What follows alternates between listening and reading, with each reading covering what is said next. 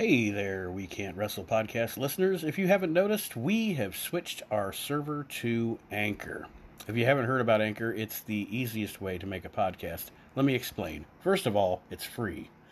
There are creation tools that allow you to record and edit your podcast right from your phone or your computer.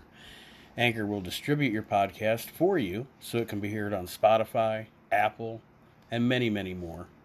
You can make money from your podcast with no minimum listenership, and it's everything you need to make a podcast all in one place. So go ahead, download the free Anchor app, or go to anchor.fm to get started. Highly recommended by me and everybody else here at the We Can't Wrestle podcast.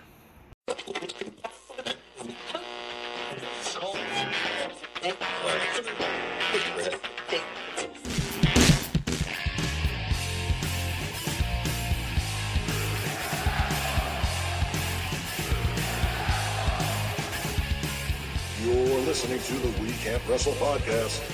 Now it's time for our host, Nate Matson.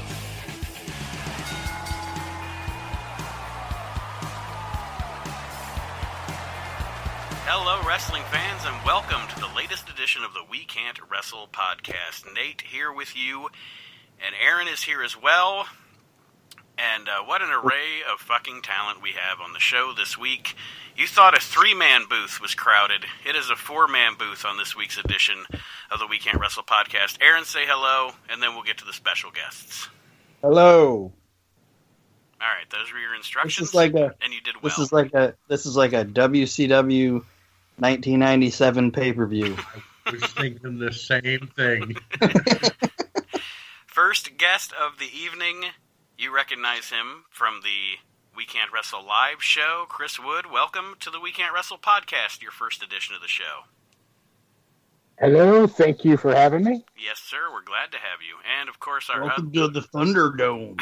our other special guest, the one, the only, the voice of the era, Mr. Archie Mitchell. Archie, welcome back to the We Can't Wrestle podcast. It's a pleasure to have you here. Always a pleasure to be on, Nate, and it's great to be on with uh, Aaron and with Chris as well. So, Welcome to the party, pal. so the uh, Try to think of other shitty, well, not shitty movie quotes, other random movie quotes. Well, I'm only here to chew bubble gum and kick ass, and I stopped kicking ass like an hour ago. So if anybody got any gum, I'm good. I'm here to chew bubblegum and kick ass, and I'm all out of ass. Yeah, yeah, I Oh, see. crap. I see how this is going to go. like you had any doubt. like you were going, hmm, wonder how this is going to go. well, I was going to mention also, Archie, not only of the Era Facebook group, but of AJM Customs as well. And I know Aaron just recently got some customs from Mr. Mitchell and was very pleasantly surprised. yeah. You never those. messaged me. Did you ever get Arn Anderson in the mail, and was he in one piece? Because I get worried about the, you know, the post office. oh yeah, he was. It was excellent. Thank you. All right, good. Sorry for not messaging you. It's- No, no, not a problem. Not a problem. I, I sent Pat a, a custom Patrick Mansonetti from the era, and the funny thing is, is like four days before, someone else had sent him a custom, and the head fell off when it got there. So I sent him his custom, and I asked him, you know, I said tracking said it got there, did it get there safely? He's like, look, as long as the head didn't fall off, we're fine. so he messaged me three hours later, and he said, son of a bitch, look what happened. And he shows me the head fell off, and I was like, really? The only thing that could go wrong did go wrong. oh, Murphy's Law. But Archie, um, as far as custom figures go, or the era, if you want to let the uh, the listeners know here, quick at the top of the show, how they can contact you, how they can get a hold of you, and your wonderful work that I have a couple of pieces of in my collection as well. Before we get started, Well, uh, they could either join the Era Wrestling Group uh, on Facebook. Uh, just type in the and then EAR. Uh, it's for wrestling, uh, memorabilia, sports, everything of that nature. Uh, they could also find me on Facebook at just Archie Mitchell. Uh, not one word, there is a space. Or on Instagram at ArchieNJ38, all one word. Um, and I, I thank you, Nate, for allowing me to come on and, and you know give myself shameless plugs like I'm Mick Foley and I'm saying thank you, Philadelphia. Um, I shame, I shameless plug everywhere we go. And you will hear Oh, you so will you will hear me on this show whoring out our YouTube page, and I do want to make an announcement. Uh, this week, I have not I have not actually started building it yet, but uh, and Aaron and Chris are hearing this for the first time. So is Archie. This week, I bought a domain. We are going to have a website.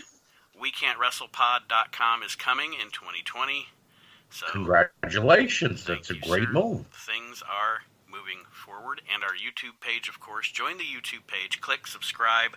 There's going to be exclusive content coming up on that as well, um, as as in watch-alongs with the hosts and different things that I'm planning for the YouTube page. And if you're not a member, if you're only a member of the Facebook page and you're not a member of the Facebook group, join the We Can't Wrestle Facebook group as well. We have a lot of fun. These guys can attest to that. We have a lot of fun in the group, and. Uh, I give away free shit all the time. I'm going into debt for this thing, but it's fun and I love it. I love my listeners. You're the best audience in podcasts. Now, getting to the Well, I got a question. Going Nope. I got a question for Arch. hmm Now, have you ever made? And and I know they have a Hasbro that's already Kerry Von Erich, but have you ever made a custom Kerry Von Erich?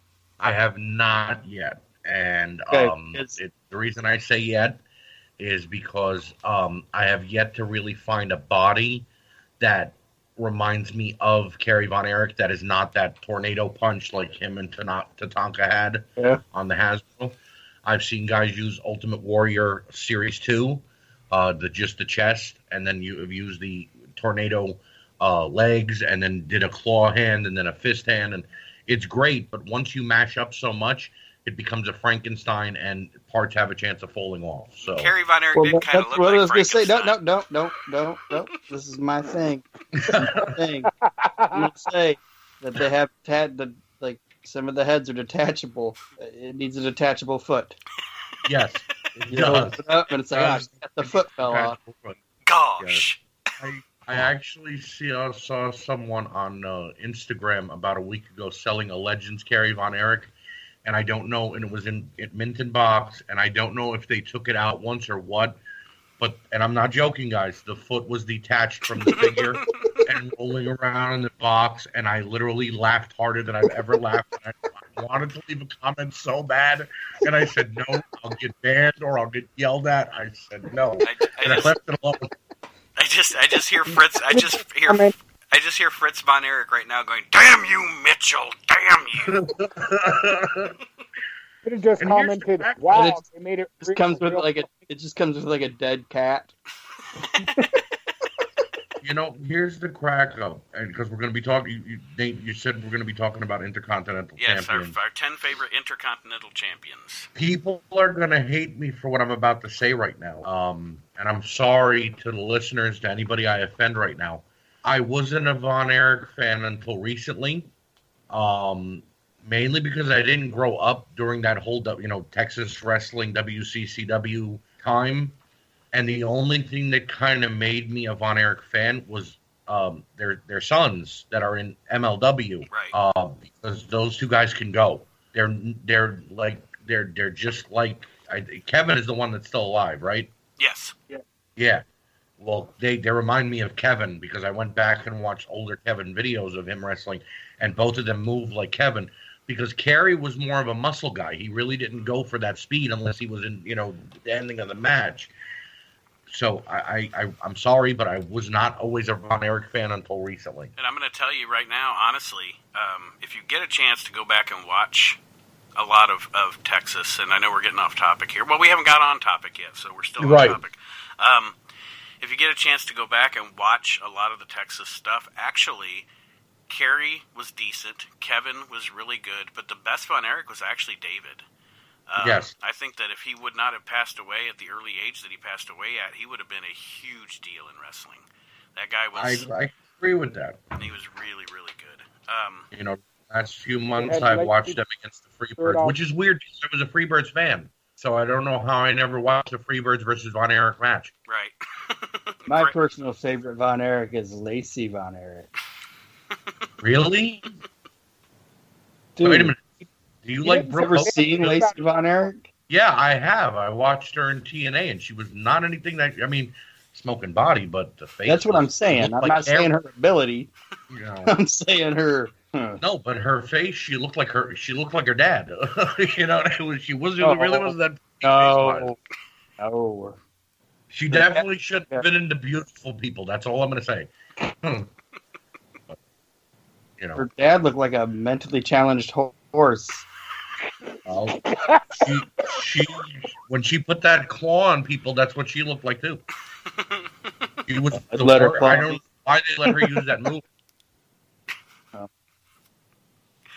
All right, let's. Uh, I love it. I I was gonna try to get through this show without having a beer, but Too late. I Pissed him off too quickly. He needs a beer. I'm not pissed off. People can like what they No, I know, I know. But Lacey Von Erich is, whew, good lord. Hey, look, I- I've heard worse. Josh Blevins, who's a friend of mine and Nate's, happens to love Brooke Hogan, and I don't know why. So, he, Well, that's he, a he and I Look like about a her month ago.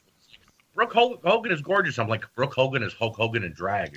She's like, what are you talking about? She's talented. I'm like, at what? yeah, what is she talented at? She's horrible at, The at her last name is. Hogan?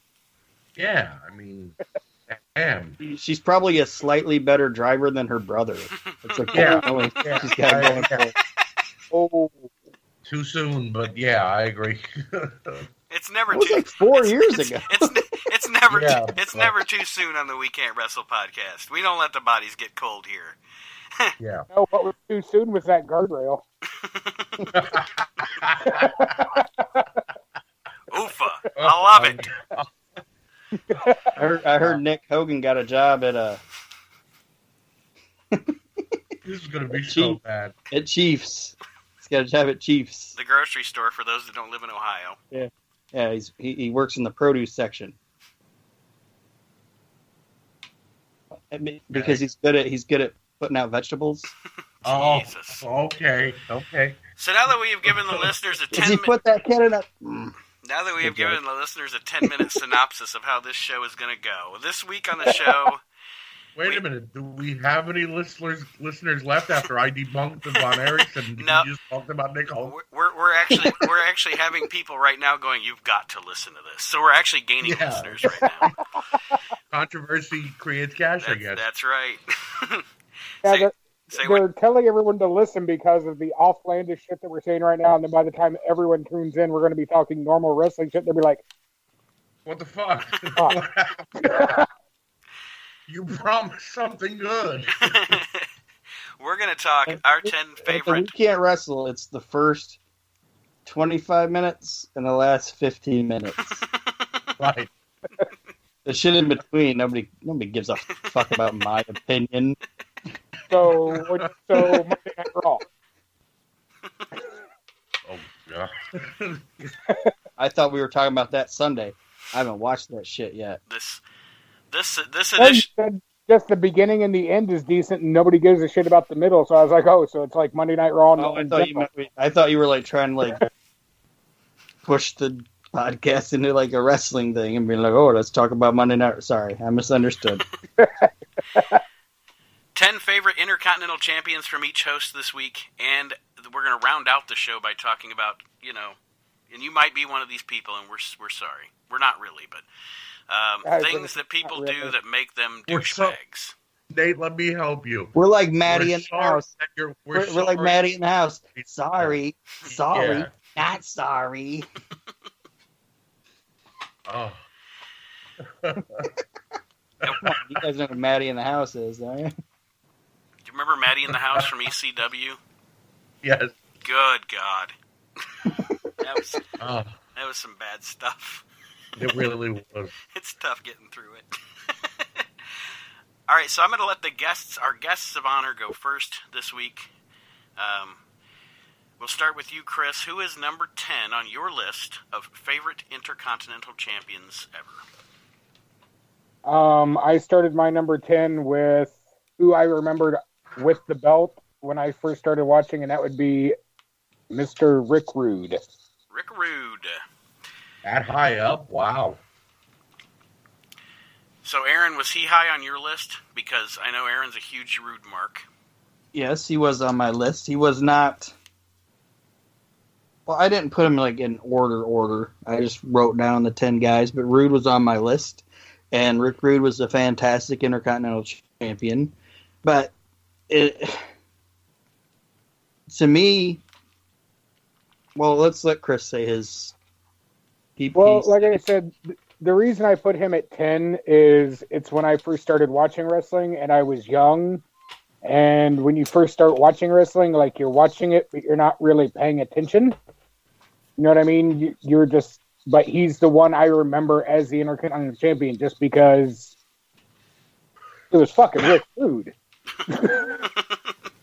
And he actually could, the attitude, the, the Intercontinental title on his tights. Ru- Rude, Hogan, Savage, DiBiase. That is rare air. And when I say rare air, that is the four guys that could good, get a good match out of the Ultimate Warrior. Okay, I could agree with that. So, Aaron, what were you going to say about Rick Rude? see, I'm a I'm, I'm a huge Rick Rude fan. Always was, always will be.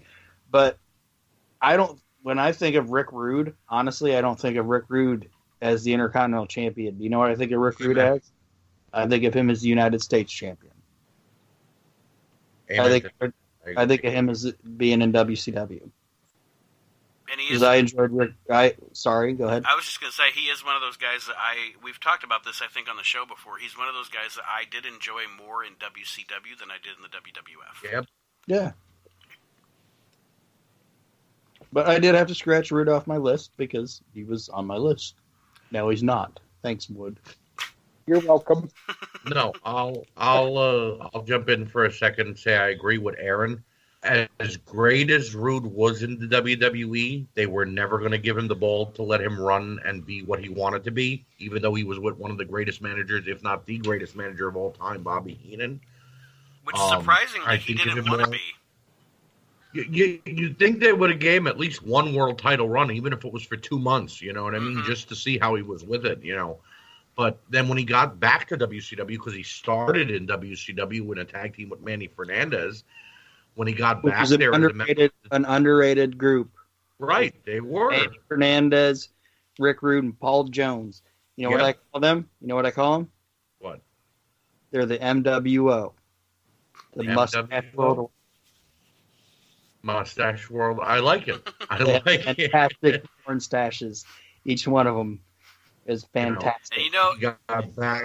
I, I have to ahead. say, I have to say, uh, the first, I, I thought Aaron has said Mustache World Order quite a few times to me, and it always makes me laugh. However, the last time he said it, and I didn't, I wanted to save it for a show, even though I wanted to tell him, I wanted to get his organic reaction to this. The last time he said it, all I thought was "Mu- mu- mu- mustache, mu- mu- mu- mustache, mu- mu- mu- mustache. That- that's sorry, guys.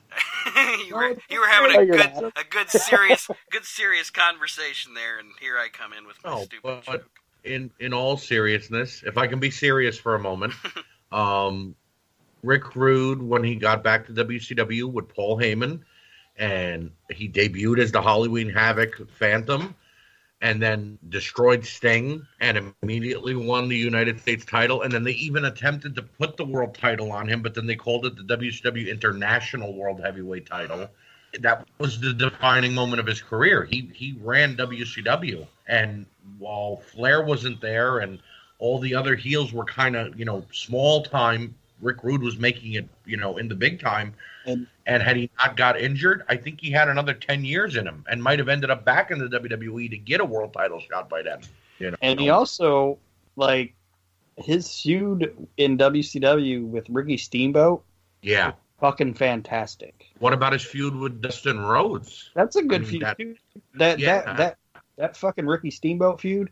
There's some there's some hardcore shit in there. Like when he bashes him with that chair, and Yeah. like they accuse Ricky of like cheating on his wife and doing it. it it's it's a fantastic thing. And I know we're going off Uh, what- the rails of him being the Intercontinental Champion, but It's okay. I was gonna say, you know, we talked about, you know, Archie talked about him being with Heyman and the Dangerous Alliance and all that. If you really think about it, if you look at the beginning, the beginning, and they kind of lost the focus of it as it went on, even though it was still a great faction. If you look at the beginning of the Dangerous Alliance, it is actually the NWO before the NWO. because if you Somewhat, remember, yes. if you remember the first promos, Heyman said, "We're coming in here to, to literally take over WCW." You Yeah. know, he's, he talked about how he had investors and they were coming in to, to take over WCW. So it was kind of it was kind of a tra- it was kind of a what do I want to say a trailblazer, really. Yeah, and he, and it was cool that he was with Heyman, and they were good together. But like a lot of people discount um, Rude and Medusa being together. hmm See, I was just that's a good point. Medusa even- was kind of his manager, and Heyman was his advisor because Heyman wasn't always at ringside. Yeah, and even after like you know, like Heyman had like the beef with Medusa and was like calling her a bitch and this, that, and the other thing and all that. Like Rude stayed out of it, but Medusa was still with him. You, you know what I mean? Like it was, it was kind of a cool thing because Rude was like, well. Heyman's my financial advisor or whatever, but Medusa's my girl. They're Right. feuding, but he's still with both of them, and he's just like staying out of that shit. It, it was good stuff. They were all heels, but yet you could see like maybe they were trying to tease one of them going face, but not really. And then they just decided to leave Rude heel. There's no reason for him to be a face. Yeah, 92, 92 WCW is underrated. It, it is, but that, that's because they weren't really. I mean, I just watched a, a a thing on YouTube recently that the the WCW executive or the TBS executives weren't really caring about WCW enough until Bischoff took over. So at that point, it didn't matter how great they were making the product; they weren't going to give them any more time or another show or anything. So it is underrated because TBS wanted it to be underrated. Yeah. Look what you did, Chris. Good pull on Rick Rude. Well, the thing is, like I said, me growing up, I was never really WCW because who I watched it with my stepsister's dad, and he watched WWF, and that's what I always watched. So I never, I didn't really know anything about WCW until late. Mm-hmm. So, I mean, a lot of these guys, where you guys go on these WCW tangents, I'm just sitting here like, I'm getting educated because I never really was a WCW person growing up. and it's it's worth going back and watching especially i think my favorite my favorite wcw isn't the nitro era. It's actually from probably um, 92 well 91 92 93 um, there's some garbage but that's every wrestling promotion. Um, Actually, WCW is pretty good until like '94 when Hogan got there. yeah. Right. Like, if if you want to watch just a stand, like, oh man, I don't even want to say standalone because there's good stuff going into it. Like to me, the like apex of WCW is being its its own thing. I should I shouldn't say own thing. Like being different within the WWF, like being a different presentation. The last great WCW thing is Spring Stampede 1994. That's when WCW ended for me. What was the whole? What was the main event of that? Because I can get it. Remember what the the whole card. The was. main event of that was Ric Flair and Ricky Steamboat. Yes, when they reignited their feud from the '80s. Yes. Yeah. Wow. And, call. like, It, it's just a fantastic pay per view. And if you just want to watch a standalone WCW pay per view, go watch Spring Stampede 1994. You know that it's interesting that you say that because I just recently was watching a lot of older WCW and Flair was again playing that heel face and when Steamboat came back he was still trying to be a face but Steamboat brought so much out of him because their matches were unbelievable no matter when they fought that Flair had to be the heel because the fans were cheering for Ricky so much. Yeah. So yeah, that that is definitely an incredible pay per view. Yeah, uh, because- uh, and, and- like and- you said, it was the pre Hogan. You know, Flair, Flair, Yeah. Flair had Flair was the face coming into that because Aaron Aaron said the the spring stampede, and and I agree that that you know that was that the Flair Steamboat stuff was great. But to me, to me, if we're talking old WCW, like I I think of of Starcade '93 with the Vader Flair main event. And, Oh, that's good you know, stuff. Flair, Flair that coming when back. Flair with the came back and Yeah. took the belt off Vader. Yeah, I mean, Well, I'm not saying that wasn't good. I'm just Oh, I saying, know. like, I to, know. to I me, know. that's the end of WCW being Well, Like, that, last that- hurrah. Yeah, that's the the Bischoff era comes in. He brings in Hogan, and then we get the Dungeon of Doom, mm. which was Yeah, like like also W- good. like WCW was the wrestling show, and Right. WWF was the sports entertainment show, and then Bischoff gets in there, does whatever he does, whatever, and then it just becomes sports entertainment all across the board. Hmm, and couple years. cartoony sports entertainment. They were built doing some cartoony BS stuff between. Like Yes, Hogan in the Dungeon of Doom, and he's like, Yeah, "The water's boiling, but it's not hot." right. Well, yeah, fuck off. Uh, throwing the giant off of a four-story building, but he walks. He walks back to the ring perfectly, like nothing ever happened. How do you not? How one? How was he not arrested for manslaughter? Yeah. And two, how did the giant just? It's like I didn't, I, mean, didn't see him bounce back up from that gigantic fucking trampoline. What is Right. going on here? Bobby Heenan said that Giant should have had a fish in his singlet.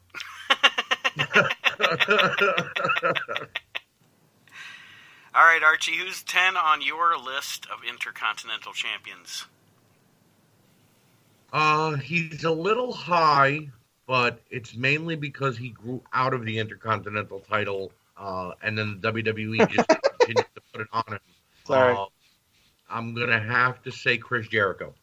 All right, and And Jer- Jer- Jer- said nine or ten That's title I reigns. was too. yeah, He he- was on my list. Nine, nine or ten title reigns, but I mean, in between, he was world heavyweight champion, undisputed champion, world tag team champion, undisputed world tag team champion. Like he didn't have to be the intercontinental title holder anymore, but they were like, you know what? We need a great mid card guy. Put it on Jericho. yeah. You know. Who's going to have The the? reason the reason I laughed was because Arch was like he was a little high. I'm like, well, Jake was never the intercontinental. and you leave Jake alone. He's back in AEW, Wait. and he's gonna. He, he Wait. might get high again. I don't know.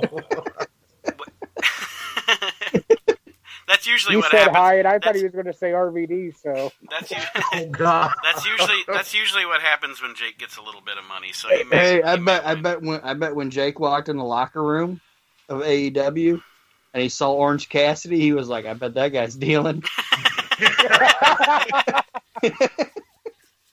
You mean they let the dealer backstage now? Damn. I'm missing out.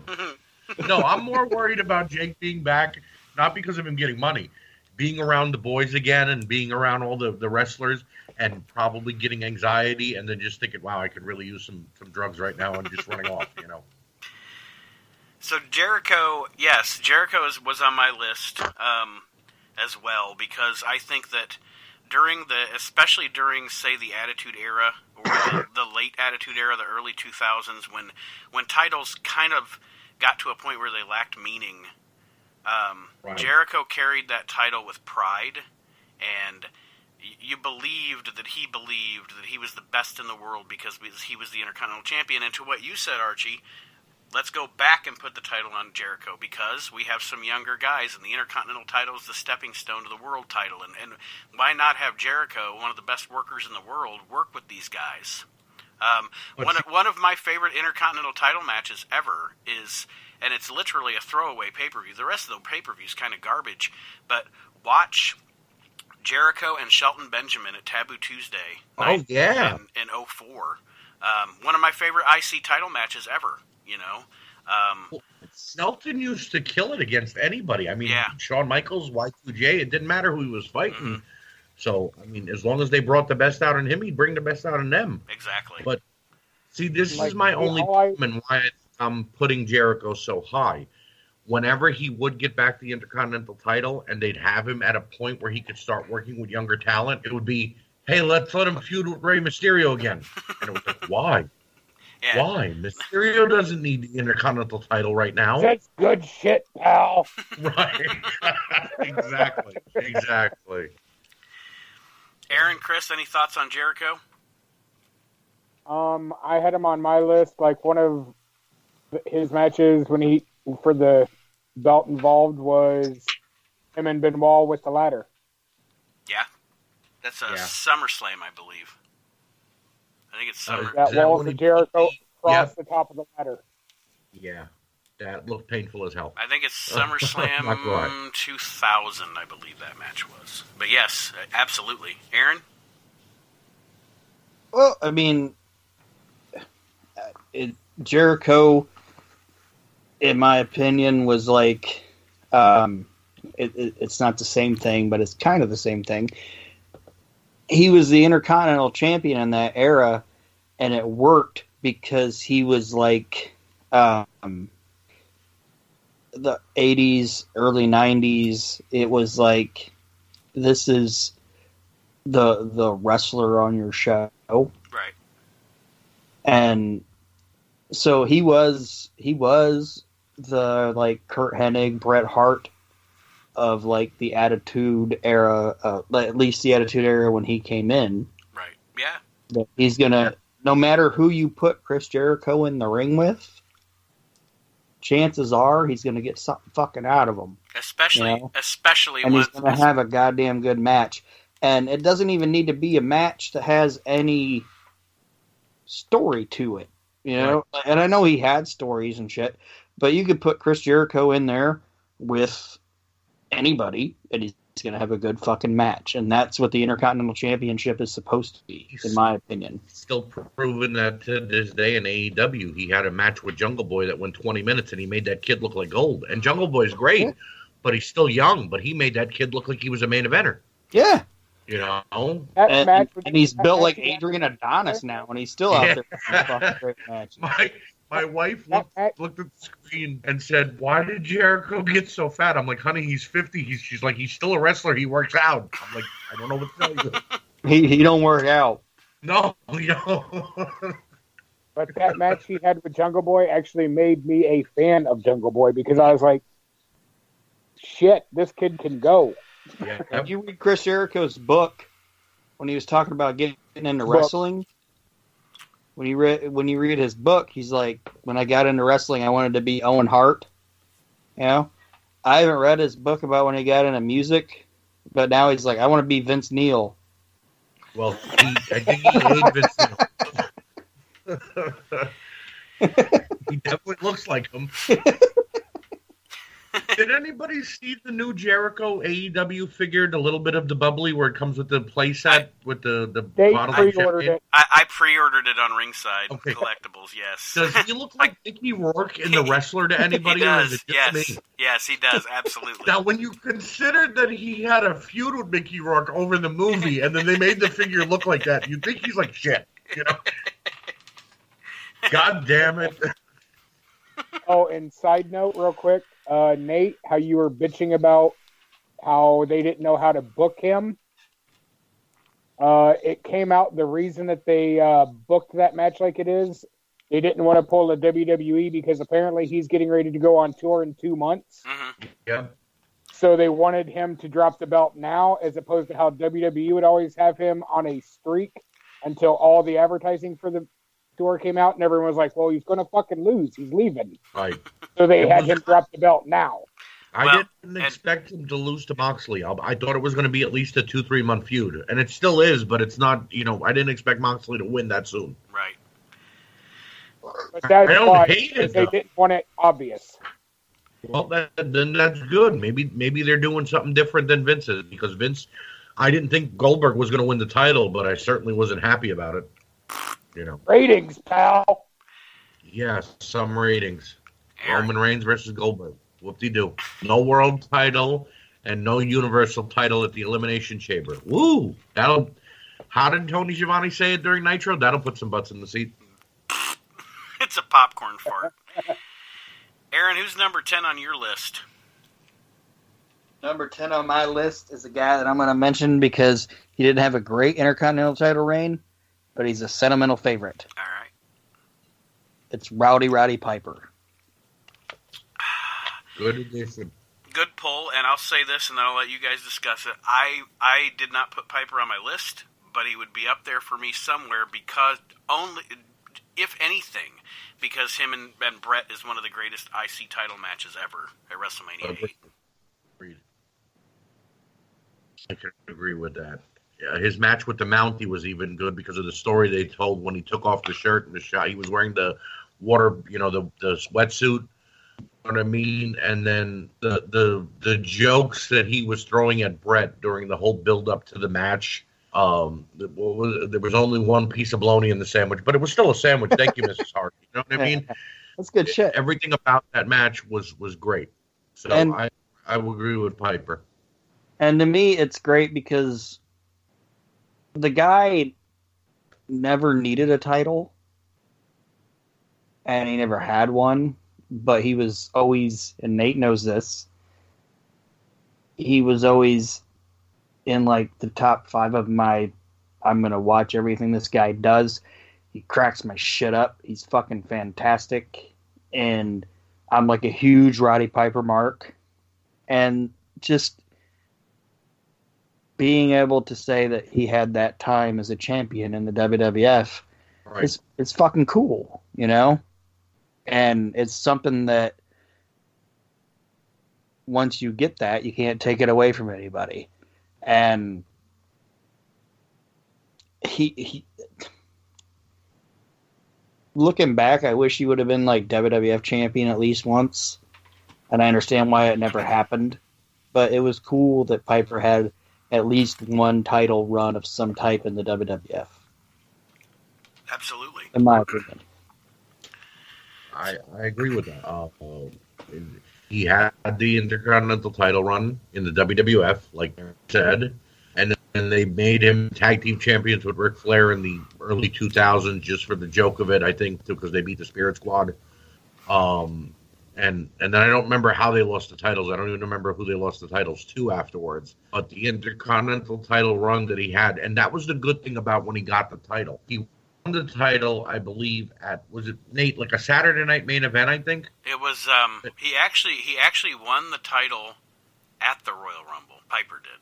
Okay, yeah, at the Royal Uh, Rumble, because because the same Rumble Flair went post yes, to post. Yes, because then the big the big shtick during the Royal Rumble was Piper could walk out of the the, the show as a, a dual champion. which would have been awesome to see. And then he had a three or a four month reign because the Rumble to Mania now there was no in between pay per view. So, Right. so even though he was defending the title, it was on Superstars or Sunday Morning's Challenge or whatever, and they weren't going to take the title off of him there. Mhm. So he got a good reign with it. It wasn't just a hey, you're the champion, but guess what? You're losing it in three weeks because Elimination Chamber is coming up like Yeah. they do now. yes, absolutely. Number 10 on my list is going to be a bit controversial, maybe. I don't know. Somebody might agree with me. or you might go, I'll go tell me to fuck myself and put that on the douchebag list. But I'm going to tell you that anyway, so don't worry about it. number 10 on my list is actually Go, go. is actually a more modern era champion, and it's Cody Rhodes. I have Go no problem with Cody. I have no had problem. him. with I had him way lower on my list. I had him like number four. Oh, really? Oh, so he's on your list. Okay. All right. I I had him at number four because when Cody won the belt, he was doing the whole broken Cody, and everyone was hating him. But he was so devout to bring honor back to that belt, and, And he re it brought back And- the classic look belt.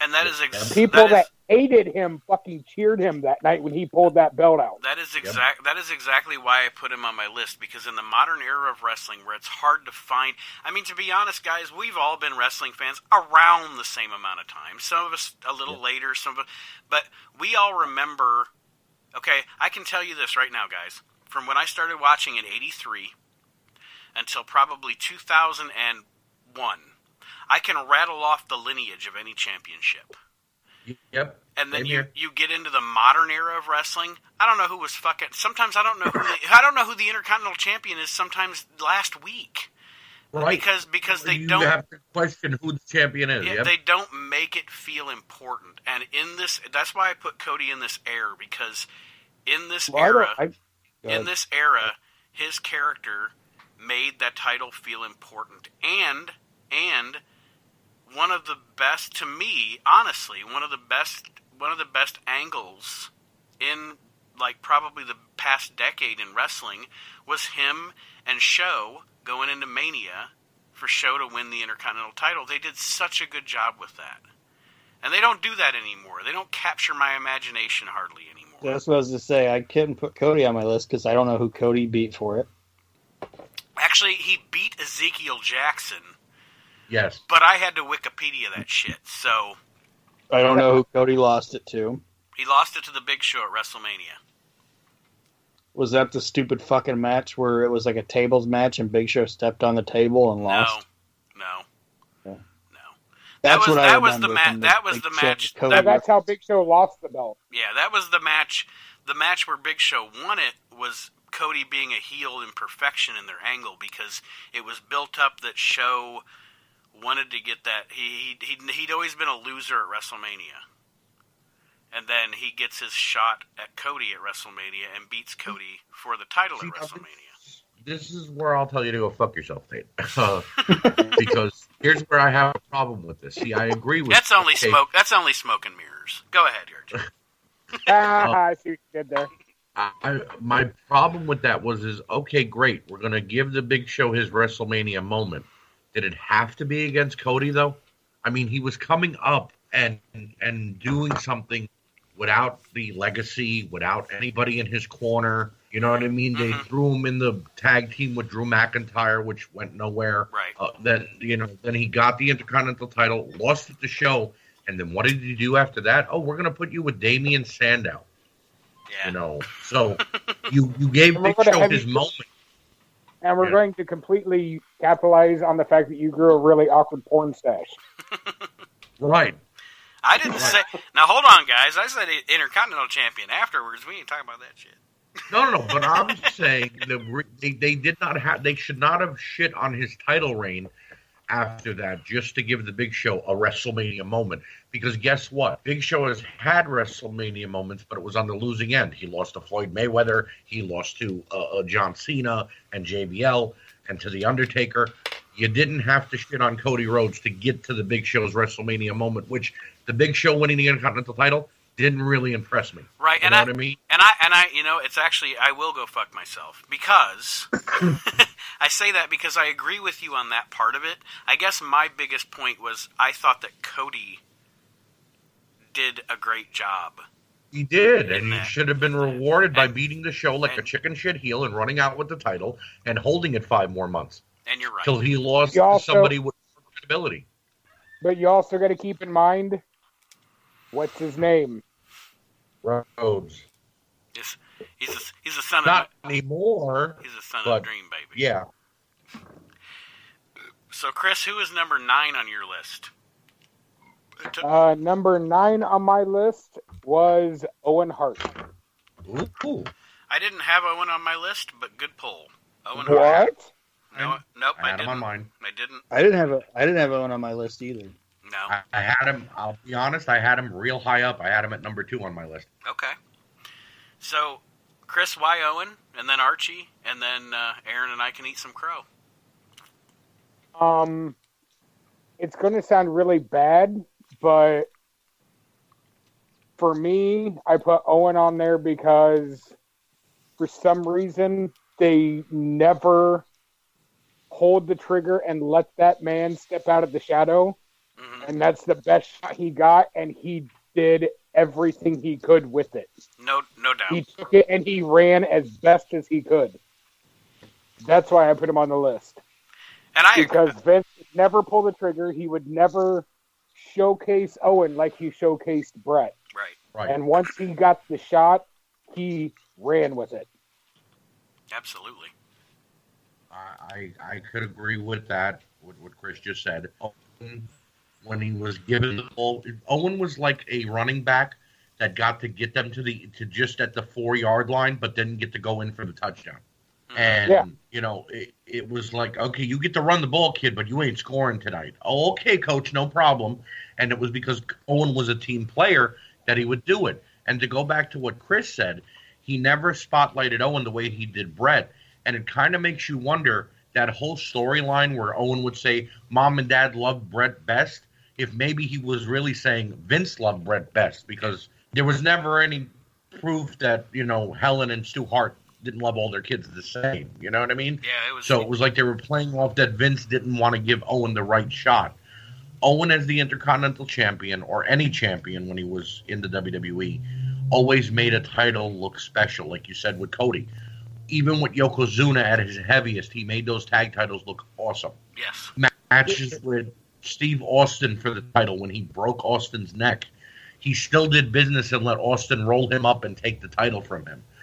Matches with a young Rock, matches with Shawn Michaels, matches with anybody, even Diesel. He made Kevin Nash, who was could have broke his big toe by taking one step, look credible, more credible than fucking- Bret ever did. He fucking dropped see, it this to is- Holly. He dropped it to Bob. Right. And, and I see, might. I, I don't want to interrupt anybody. Sorry. No, Go ahead. Go ahead. I didn't put Owen on my list because I'm not discounting what Owen Hart was. Okay.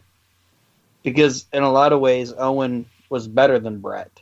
I agree. I was going to say the same thing. Thank you. I agree. You're welcome. You're welcome. But Owen was a lot was better than a lot of people between the ropes. but a lot of what you guys are saying about Owen, I think is transplanted into like kind of what I was saying about Roddy. Like Feel he didn't need the title. he didn't he well well the fact that he wasn't looked at as the guy that could like how Archie said could get the ball into the end zone. But how do you know that unless you let him have a shot with it? Yeah. You know, that's But but he's the, he's the guy that can get you there. But I think that I think I the feel difference this guy's like like Vince McMahon looked at like a Roddy Piper as this is the guy that can help get Hogan down the field, but we're gonna let Hogan spike the ball. You know what I mean? And Yeah. that's a lot of what it was like with Owen. And I might be I might be talking stupid, I don't know. But No, I honestly I agree with you, but I think where it differentiates between Owen and Roddy, Roddy didn't have that DNA link sibling monkey on his back like Owen did. yeah. And and Roddy Roddy honestly didn't need the belt because he also didn't have to try to fucking bust his ass even more to outshine someone that got the spotlight. right. Well, I, I, know that. I'm just I'm just saying that in front of the spotlight. I'm just saying it's kind of similar in the fact Oh, that it totally this is. is- I, I this agree guy's this guy's ten times better than the guys you're on you're going with, but that might be the reason why you don't do it because he's going to overshine who you want to go with. Yeah, but, but see, this is and I, I look. I, I agree with you, Aaron. You you actually spoke greatly when you said what you said. Yes, you don't want to put someone at the highest caliber at the championship spot because then who will ever beat them and Yeah. dethrone them? But that's where the storytelling comes in. Like for instance, Brock Lesnar right now in modern era is the unbeatable beast, unless your name is Seth Rollins. Um, and um, they're building Drew McIntyre to be the guy that will destroy Brock Lesnar and making him credible. Had they built Owen to be the world heavyweight champion, and then let's say three years after he was, you know, a year after into his title run, here comes Chris Jericho into the company, or The Rock, or Stone Cold, and you build them up to be that, you know, underdog. When they take the title off for him, it means more, as opposed to, oh well, Bret didn't have the title for six months, so let's let him roll up Diesel at the Royal Rumble and take the belt back. But now he's going to feud with Go Sid. You know, it. Yeah. it that's what I why I, I say Owen should have been given a little bit more than just a few month run here and there with you know any title. I agree. I mean, I honestly think they're going to run into the same issue with the IC title right now.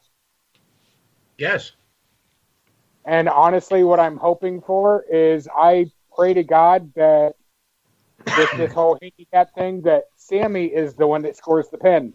I agree Because with you. then maybe finally people will see that Sammy is an amazing fucking athlete.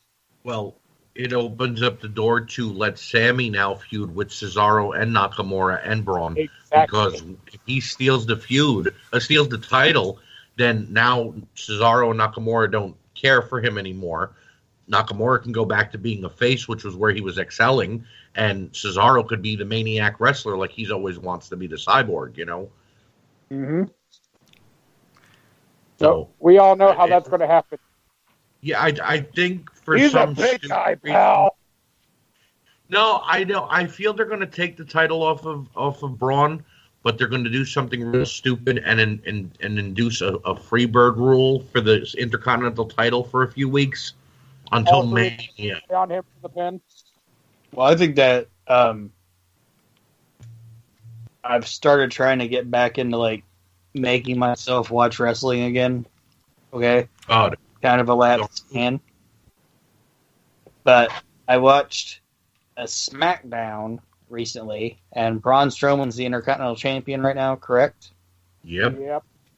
And the Intercontinental Championship It's ugly. itself is fucking ugly. Um, Um, yeah, they, they I- that was a swing and a miss. It is I a mean, I, disgusting I looking. think it- I think it looks nice if it was in AEW because it fits their motif. It doesn't fit with everything else because they've cookie cut every other title. That belt looks terrible. That belt's like a chick that you like see at the club, and, and the lighting's a little off, and you're like, man, she looks good. oh, so and then, and then so you what you're saying it, and you're like, boom, chicka, boom, chicka, boom, chicka, and you get closer, and you're like, oh no, No, you're talking about the Okay. you're, ta- you're talking about the time of the not that music. You're talking about the time of the night where somebody's playing Stroke It. That's late. You're you're, Late. you're referring to what I call stripper hot. they're they're really really uh-huh. attractive until the house lights come on and you see what they really look like. And then you're like, give me back my dollar. I want my dollar back. You're like, bitch, you should have a, a fucking. Remember when you used to go to the arcade? Yeah, and Chase you would have like the coin belt on, and he'd be like, cha-chink, cha-chink, like you'd give him a dollar, and then he'd be like, cha-chink, cha-chink, and then he'd give you a couple quarters. Like, girl, you should have one of them coin belts on. Now, the Intercontinental title is hideous. Uh, again, after everything Cody did to bring back the original look, and then you brought that gaudy thing out and handed it to, of all people, Nakamura. You know, it was like- it was almost like they were screaming, "Look, we know you were used to be in in in New Japan, so we wanted to make the title look like a New Japan title, but we failed miserably. So just here." Here's some garbage. That's what, that's what I'm saying. It looks nice if it was an AEW. It's because just the the proportions of it and everything. It goes more with how they have the tall belt. W. Archie, who is Don't be su- Was that Archie? Who's number nine on your list? number nine on my list? Would have to be. Uh, hold on, let me get to my list again. Sorry about that. My phone. You had one job. Yeah, yeah. I flubbed. But you could ask Nate. Nate, I flub constantly. It's no big deal. It's no big Um, deal. It's tied up in its It's like headphones. it's an- Archie's My, uh, avoiding the list like it's an AJ Styles figure or something. I something. think I think la- I think la- I, I think I think last time we recorded together, he called it the "We Can't Be Plumbers" podcast. So no, yeah, it's all right. yeah, it's cool. something like that. Uh, number number nine on my list for uh former intercon- good intercontinental champions. Um, I I may not like him right now because I'm not understanding the character. Seth Rollins has been a good intercontinental champion though in the past. So for the modern era, Mhm. I'd have to say Rollins at number nine. Rollins is a consistently good wrestler. yeah. And I mean, you can say whatever you want about you know how, and that that's some of the problem with the modern product, which I won't drone on about it. But uh, you have you have, I mean, amazing athletes and amazing bell to bell performers, and they're just booked like shit, you know. So it's not their fault. So No. yeah, I mean, I would definitely say if we're talking about the Intercontinental title being the workers' title, I mean, definitely. Sad, Seth I don't even remember him having that belt. I think he's had three times. Mhm. I don't remember. Yeah, I think Nate is it two or it's like two or three It's- times, isn't it? I think it's three. Yeah, I'm pretty Yeah. sure it's three. So you And- know the the last reign that he had though got really convoluted because they brought him into the tag team with Dean Ambrose before Ambrose was going to leave, and they became the tag champions at the same time. hmm And I'm all for a double champion, but when you Oh wait, was that that the summer of Seth and Dolph all goddamn? Yes. Okay. Yes. Yeah.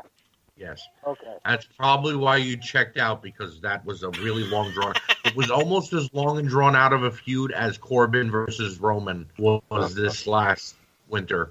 Um, but I, Seth Rollins, though, I mean, whether it was against Dolph Ziggler for the 177 time, um, Dean Ambrose, um, you know, he.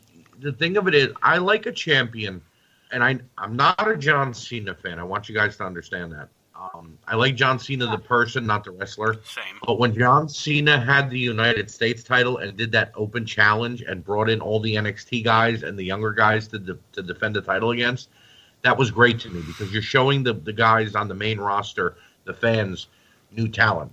Seth Rollins was kind of doing that as well, but he didn't have a fancy name for it. He was letting younger guys challenge for it, and even though he won, it was a 20 minute classic and that he reminded me a lot of like Ricky Steamboat and and, and Macho Man Randy Savage, giving guys a chance, even though they're not going to win, they're still getting a shot at the title that they normally wouldn't be getting a shot at. Yes. So Do you know what bugs me the most about Seth Rollins right now, though? what? Remember the Monday Night Raw where he ran that like half show gauntlet match and it was absolutely amazing? Yeah, it was like 58 minutes long or something like that. And now he comes out and you're like, oh, time to go take a piss. Yeah, yeah, And it's, yeah. Well, it's, that's it's, How again does that said. That's happen? Vince's booking. it's the booking. It's Vince's booking. It's the booking. But see, again, again now I'm, I'm. This is the only other thing I'm going to interject about this, and then I'll let you guys talk about Seth. This is what I don't understand. You want quick matches, but you have three hours to cover on Monday night. Why aren't they getting 20 minute matches? I mean, you could have two Because 20 we minute have- matches in an hour. Because we have to have the retarded ass, uh, I'm going to go steal an ambulance and I'm, I'm gonna, I'm, I'm gonna go do this, and you got to have all this backstage bullshit that still doesn't even help with any goddamn stories at all. No, Just- you're absolutely right. It's like vegan marshmallow fluff. It's there, but it's absolutely fucking disgusting. Good point. Good point. Aaron, What? anything What? on um anything on Seth Rollins, or do you want to give us your number nine?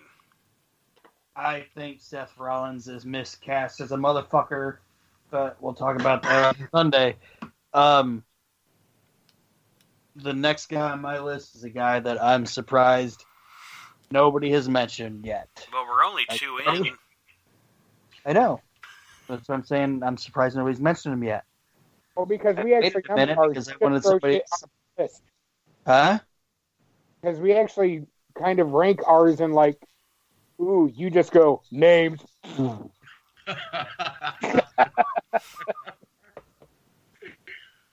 I can feel the Aaron go fuck yourself glare right now. yeah, right. I, I felt it too. You could fill a thimble with how much I care about what you just said. Oh, Uh, He t- he told me he told me he was gonna Bobby Heenan you tonight, Woods. So there you go. But anyway, I've missed you too, Buttercup. anyway, the guy on my list that I'm going to mention next is a guy that I'm surprised nobody's mentioned yet, and it's Razor Ramon. He's on my list. He's on my list. He's he was I- actually next on my list. Well, like I said, should have mentioned him.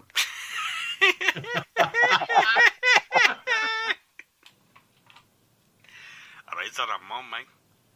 Maybe you shouldn't make a fucking list. Maybe you should just speak your mind and say who you feel, man. oh my god. Early 90s, the fucking Intercontinental title was Razor Ramon's belt. That was Scott Hall's fucking belt. It, it, it, it didn't it didn't look right on anybody else other than Scott Hall. In my opinion. Razor Five, Ramon. five title reigns, right? I believe so, yes. Yeah. He was the first one that won it three times and the first one that won it four times. And and never had a bad match. True. Like like he would he would be the best thing about some bad pay per views, and it, it just like I said, the belt just looked right on the guy. You know what I mean? Like a lot of people say, "Oh, that guy was the Intercontinental Champion, but he should have been the WWF Champion." To me, like Ra- Razor Ramon as the WWF Champion wouldn't have looked right. True. Like, to, does that make sense? Yeah. Yeah. Like, I, I, I don't want to be talking about my ass. I don't want to be talking about my ass or whatever. But I just think that I don't think it'd have looked right, but I think the fan base would have ate it up. Oh yeah. they probably would have. And if And- they stripped him, And I honestly think it probably, gimmick- I think it would have went over better than Nash. Probably. Well, I mean, Nash had his niche for a couple of months, and then people just grew bored of him because he wasn't really wrestling anybody capable. It was Mabel and Yokozuna was who he was challenging. So a big lumbering guy versus a big fat guy, it didn't work. But I think had they stripped the Razor Ramon gimmick from him, not completely because he that was Scott Hall, but and made him like more like he was in WCW, he could have won the world title in WWF. Like let him go bare bones, you know, and just be himself. Um, but yes, he was a great Intercontinental Champion. Um, I think my favorite title win of his was when, and mind you, I'm an HBK fan. When Shawn lost his smile and got beat up by the nine guys in Syracuse and had to t- hand the title over to Shane Douglas at uh, uh, uh, in your house pay per view, and then they're like, "Oh wait, you have to defend the title tonight," and then Razor Ramon walks out. You know what I mean? And Yeah. after fifteen or twenty minutes, beats Dean Douglas clean, and he did, looks at the camera and he goes, "It used to be three, now it's four. You know, he holds up the four fingers, and it was like, "Wow, this guy is legit." So I agree, and and a lot of people say that um, fucking Shawn Michaels had a match with a ladder at WrestleMania 10. It's like no, there was another fucking guy in there. you know, they both made that match. They made that fucking match. Both of them. Really the one good. at Summer, the one at SummerSlam was just as good. Yeah. The one at And SummerSlam had- was better. Yeah. And and um, people talk about like um, Bret's matches with Diesel. If there's some Razor Ramon Diesel matches when when Razor was Intercontinental Champion, they were really good. Well, those two guys, yeah, they, they knew each other backwards and front and trusted each other to do anything with one another. So they were going to let each And- other tee off. And Razor, Nate, we've talked about this a lot. Razor was the Intercontinental Champion in an era that the WWE doesn't like to talk about a lot Mhm. because they weren't setting records, they weren't setting ratings on fire, they were selling out the fucking Fern Gardens or whatever that had like two thousand people in it, if that.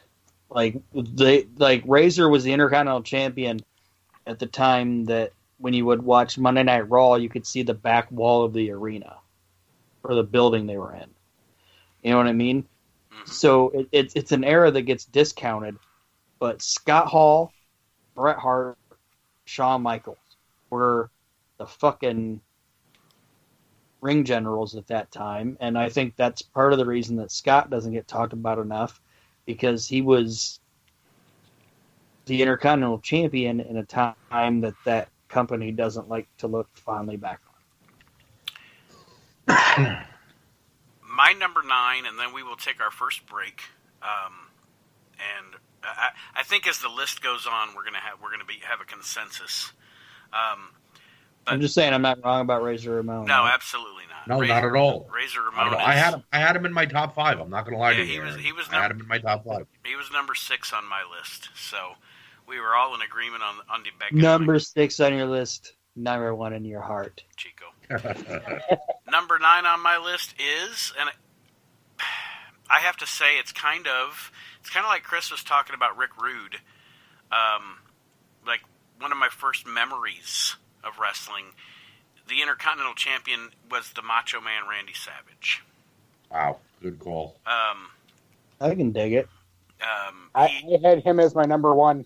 Okay. I had him. At, I had him at number three.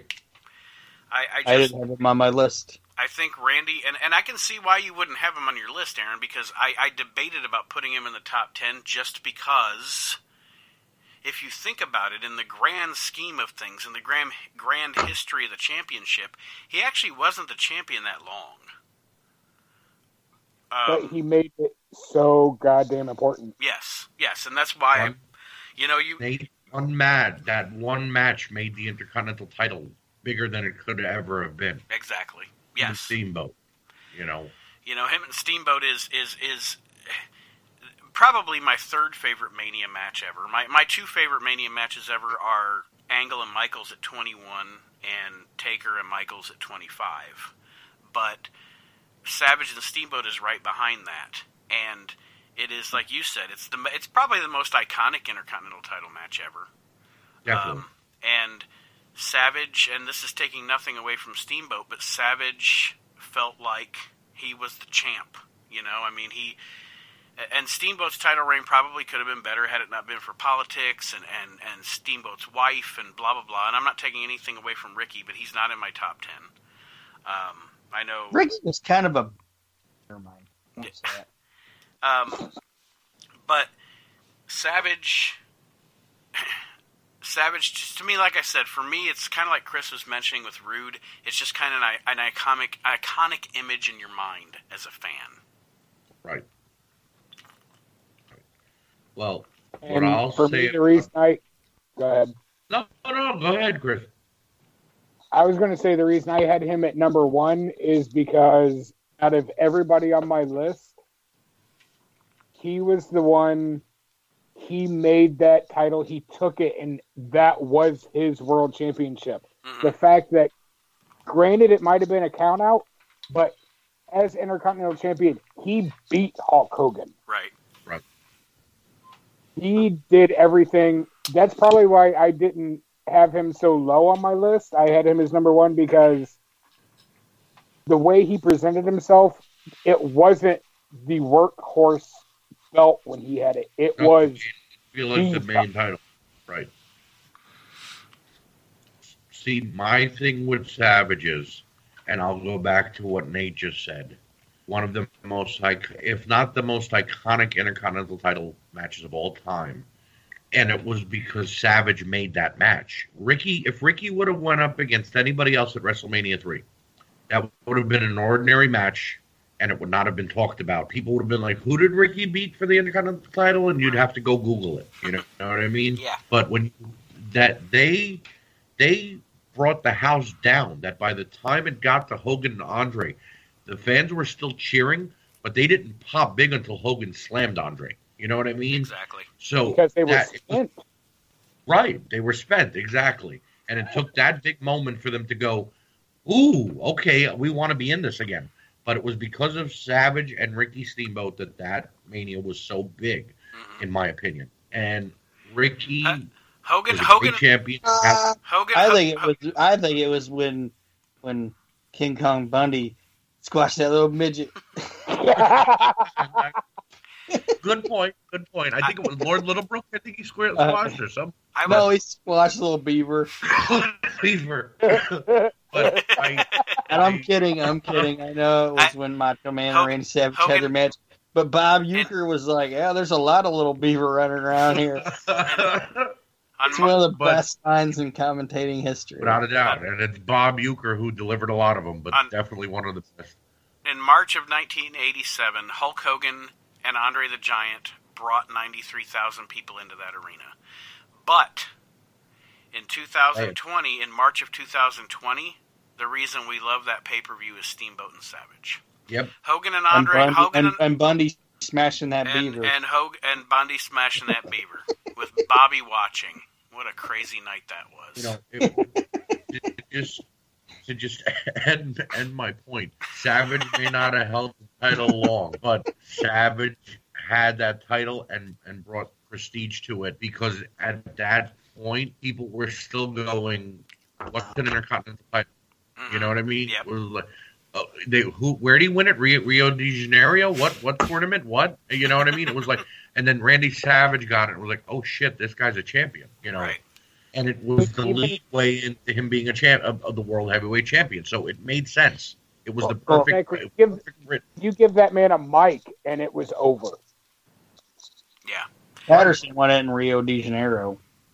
yeah, He's Yeah. a guy that doesn't know anything about smashing beaver. And now the now now the Intercontinental Champion might be uh, El Generico. So there you go. All right. We that joke fell flatter than a plate of piss. All right, guys, we are going to. I to. understood what you meant, but I just I don't know. It, it wasn't that great. They can't all fucking be good. Jesus. You're- All right, You're right Fuck you, I'm sorry. go fuck yourself. Go Uh, fuck yourself, Nate. we are going to we are going to take our first break of the show. As much as I'm loving it, and when we come back, we will have more of our lists of favorite intercontinental champions. And I'm making a list as I talk to these three guys about douchebags. We'll be right back with Oh more God, we're all on it. of the We Can't Wrestle podcast. Well, well, well. You can't wrestle. So what did you do? You went out there and you started a podcast. You got that right. Ladies and gentlemen, you're listening to the We Can't Wrestle podcast. And I am Brian Pillman Jr. The We Can't Wrestle podcast is a podcast about wrestling and a bunch of guys that don't know how to do it. But I, Brian Pillman Jr., I'm very good at pro wrestling, so I don't need to start a podcast called the We Can't Wrestle Podcast, but I'll gladly put my name on the brand. I'll gladly go on the line to say that the We Can't Wrestle Podcast is one of the most informative, most balanced, non biased podcasts out there. Thank you very much, and have a good listen. All right, wrestling fans, welcome back to the We Can't Wrestle podcast. Aaron is Mick, is Mick Foley horse laughing me right now, like a prick. Mickey DiPaolo made a card that nobody knew about.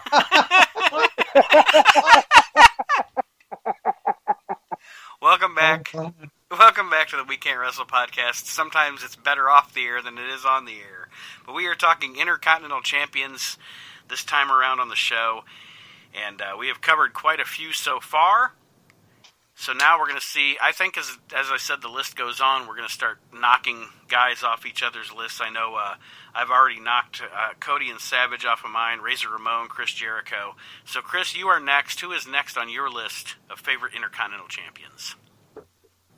Uh, Chris Benoit. I did not have him on my list. You said it. Ooh. Chris comes on the show. Chris comes on the I'm show, not- and everybody's like, dun dun dun dun dun dun dun. dun. It's okay. I don't get a paycheck from Vince. I can say whatever I Yeah, want. no, yeah, we don't. No, nobody, nobody gets to pay, gets paid to be here anyway, so you can say Yeah. whatever you want. If Vince ever picks this up for the for the network, then we'll dub out the Yeah, Chris Benoit. line. yeah, it'll be Geboshniak. yeah. But that being said, Chris, go ahead, and, and I'm gonna I'm going to I'm going to be more in agreement than disagreement with you because I I have a position on Benoit at this point that is uh, probably very similar to yours. But go ahead, Chris. Um, I have him on my list because the IC title is the quote unquote workhorse title. hmm When he got that title, he lived up to that staple of that title. Whenever that he was going to the ring and that belt was on him, you knew whoever was going to try to take it, they better have packed a fucking lunch. Yes.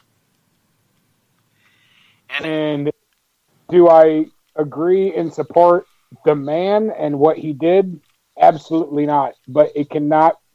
I'm one of those people. You, what he did and the atrocity that occurred still can't take away what he accomplished and what he did in that ring. and that's that's that's a that's what I was going to say about Benoit. So we'll open the can of worms. Is at this point, do I ever think they should put him in the WWE Hall of Fame? No, because That's a stupid argument. Like people, oh, Chris Benoit should be in the Hall of Fame. No, he shouldn't. He shouldn't be in the Hall of Fame because it's about it's a lot of times it's about more than what they did in the ring, and also the Hall of Fame. No wrestling Hall of Fame. There's not whether you're a WWE person or a fucking Dave Meltzer person or whoever, other than the one in Des Moines or whatever that has an actual building. There's not a real wrestling Hall of Fame anyway. It's all subjective.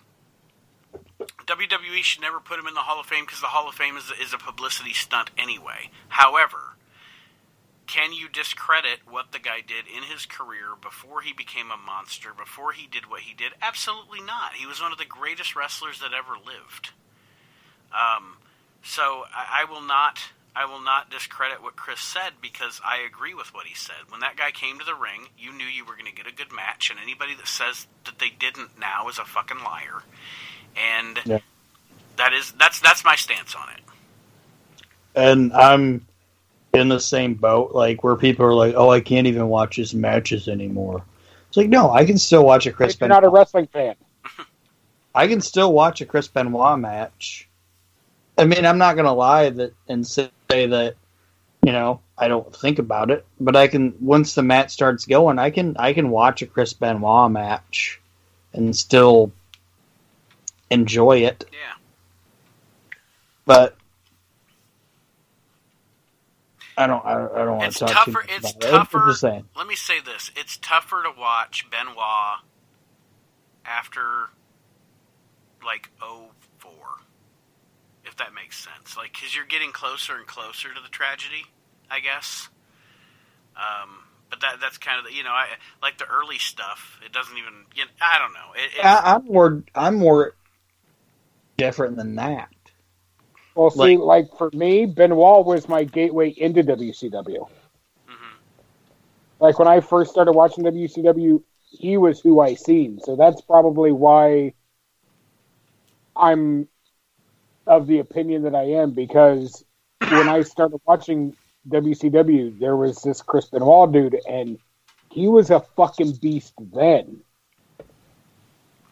See, to me, And I was like, oh shit. See, to me, it's easier. Like with with what Nate said, with like after two thousand four or whatever, Right. you know. To me, it's easier watching Chris Benoit in WWF than it is watching him in WCW. because you don't have Nancy around. Yeah, Yeah. that's weird. And I get past it. I'm like, uh, I'll get past that, but that's weirder. And it's going to get into like a whole wormhole that I don't want to talk about. Maybe I'll we, say this: Benoit. maybe we. Benoit, the wrestler, was a great wrestler. Was by far the he was the standard bearer in a lot of companies. mhm. Um, I first saw Chris Benoit in WCW in 1992 when he came from New Japan for that few months, and then Yeah, watch that match he has with Two Cold Scorpio. Right, ex- everything was a Clash of the Champions, and they they those guys blew it up. I mean, Oh, they were were two young fucking fantastic. that, that had a great catches catch can match, and then went to the air, and you were like, oh, they do this too, you know. It, but then he disappeared, and then I was flicking the, my first ever vision of ECW. I was flicking through the channels, and I got on a channel they were on. I didn't realize we even got that channel, and it was Chris Benoit lifting up Sabu and dropping him on his neck. One of the. And Yeah, I, I don't mean to cut you off, Archie. no, go ahead. Um, but yeah, that is that's what I was gonna say. My first, and, and I remember the Scorpio Benoit match. You know, Right, hind, but he wasn't a big name. right? You know, and he was still the young up and comer. my first vision of Benoit as a as a major player is the the promo video they did after he broke Sabu's neck, where he's where he's in like the denim vest jacket, and he's he's he's he's he's doing the thing with his hands, and he's cutting that very slow, deliberate promo that captured my imagination. That's what I always say about wrestlers. I like a wrestler once they capture my imagination. Until they capture my imagination, they're just a guy on the show. Nate, this is going to sound maybe stupid. You guys might say I'm stupid, but he was in the triple threat in ECW with Mhm. Ethan Cohen and Shane Douglas back then. And every time he cut a promo, I always said, man, this guy should be a horseman. Yeah. And then he went to WCW and became a horseman. And I went, shit, this guy proved himself. hmm But then he came to WWE in an in a an incredible storyline, which they they masked. They actually painted that storyline of them leaving WCW and going right to WWE with no no compete clause or anything like that. And he caught fire.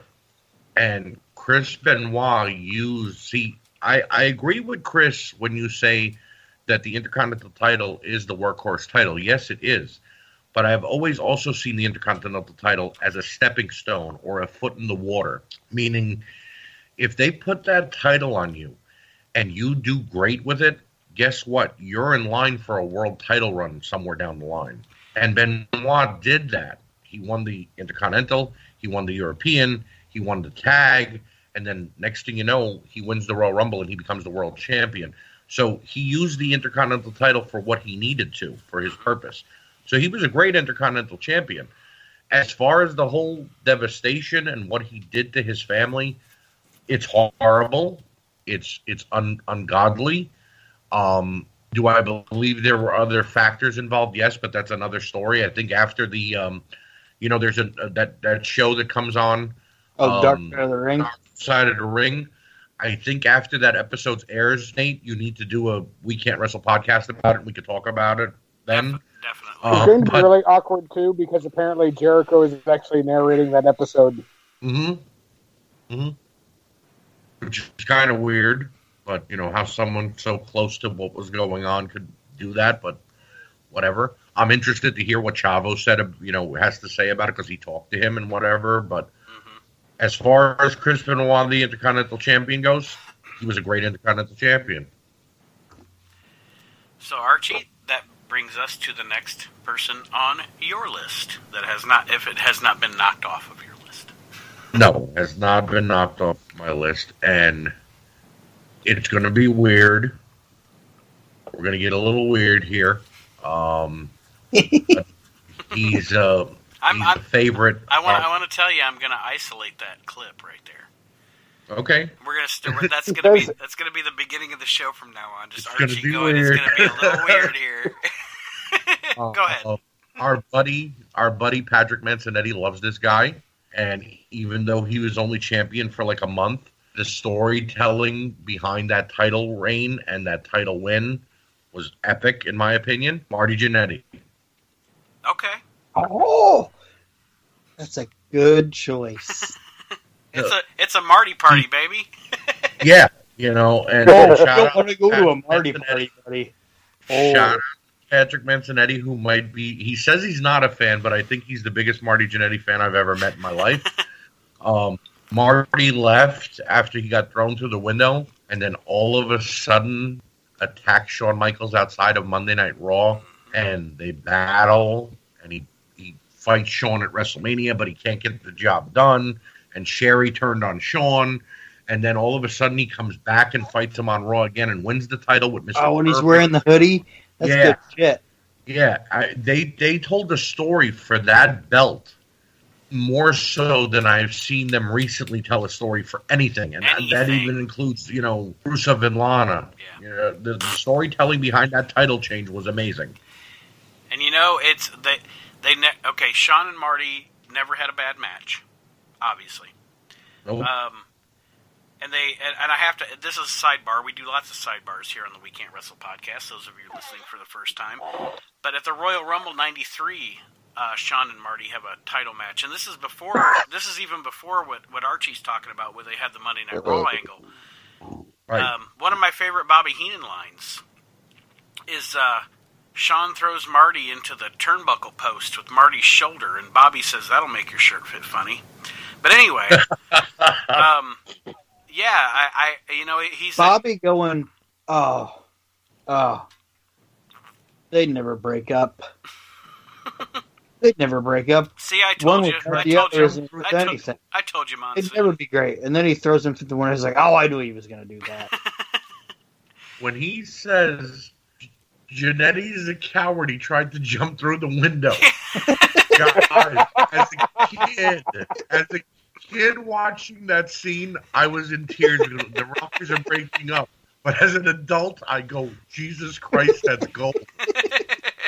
You know, it's the best line ever from Bobby Heenan. Other than Don Rickles, Bobby Heenan's the funniest guy that's ever lived. And the great thing about Bobby though is where you don't get it till you're older, and then you're like, "Oh my god, this guy! Oh, oh my god!" Chris is right because as a child, I remember hearing that line and going, "What? I don't understand what he's talking about." But then you fast forward 30 years later, and I go, "Wow, this was so great." Wait a minute. Eh, Royal Well, Rumble. Then when he get- Bobby, when- when Bobby "He's a get- dick." when Bobby goes in the Hall of Fame and he gets up there and everybody's cheering and they're like, "Oh yay, Bobby, Bobby!" and he's like, "Thank you, thank you." You wouldn't offend me with cash. You could just leave it up here on the carpet. or when he when he he he mentions he mentions his wife he mentions his wife Cindy and the crowd cheers and then he goes oh hold on. You haven't had the meatloaf. Yeah. Another great Bobby line is when Sherry stopped dealing with Shawn because he's, you know, she got hit with the mirror, and after the Marty match, um, she runs backstage, and he just he you could tell he wanted to look in the camera and delivered the line because yeah, that's right, run you skank, and he's like, I'm like, wow. He, he held no punches. He really was mad that she left Shawn. You and, know, and I'm I'm sure Gorilla went oh you stop right, right. See, that's the other thing about wrestling, and I'm sorry to get off track here No, for a second. The announcers made wrestling so much better. yeah Whether it was Gorilla and Bobby, or Jesse the Body Ventura, or even Roddy Piper on commentary, they just gave you more. And when you've got whoever that guy is, the lead announcer on Raw, um, I don't even know his name. I I, oh, bel I believe his name is Vic Joseph but I believe I know that's him his name? I I, they got rid of him. I believe I know him as welcome to Monday Night Raw Right, it's like NPR for Christ's right, sake right. You know, who, you know who was underrated? Like, I love Gorilla and Bobby. Okay, love them. Vince and Bobby's underrated. Vincent and Bobby on Monday Night Raw with Macho Man was a great three man commentary group. hmm Yeah, You know. they were. But even just Vince and Bobby by No. themselves, they Definitely. were really good. You know, They and were- then- I, I think they did Superstars, right? yep, yep. They were Bobby really didn't good care together. who he was teaming up with. Bobby was happy to just be on commentary when he wasn't out at the ring managing somebody. you know, and then now you look at AEW, and I know, I know, Nate, you hate Excalibur. don't- don't- Yeah, I hate Uh, uh. Excalibur. He should go rob a bank so he gets arrested. Tony AEW Schiavone is a should just- AEW should just be Taz and Jim Ross. yes.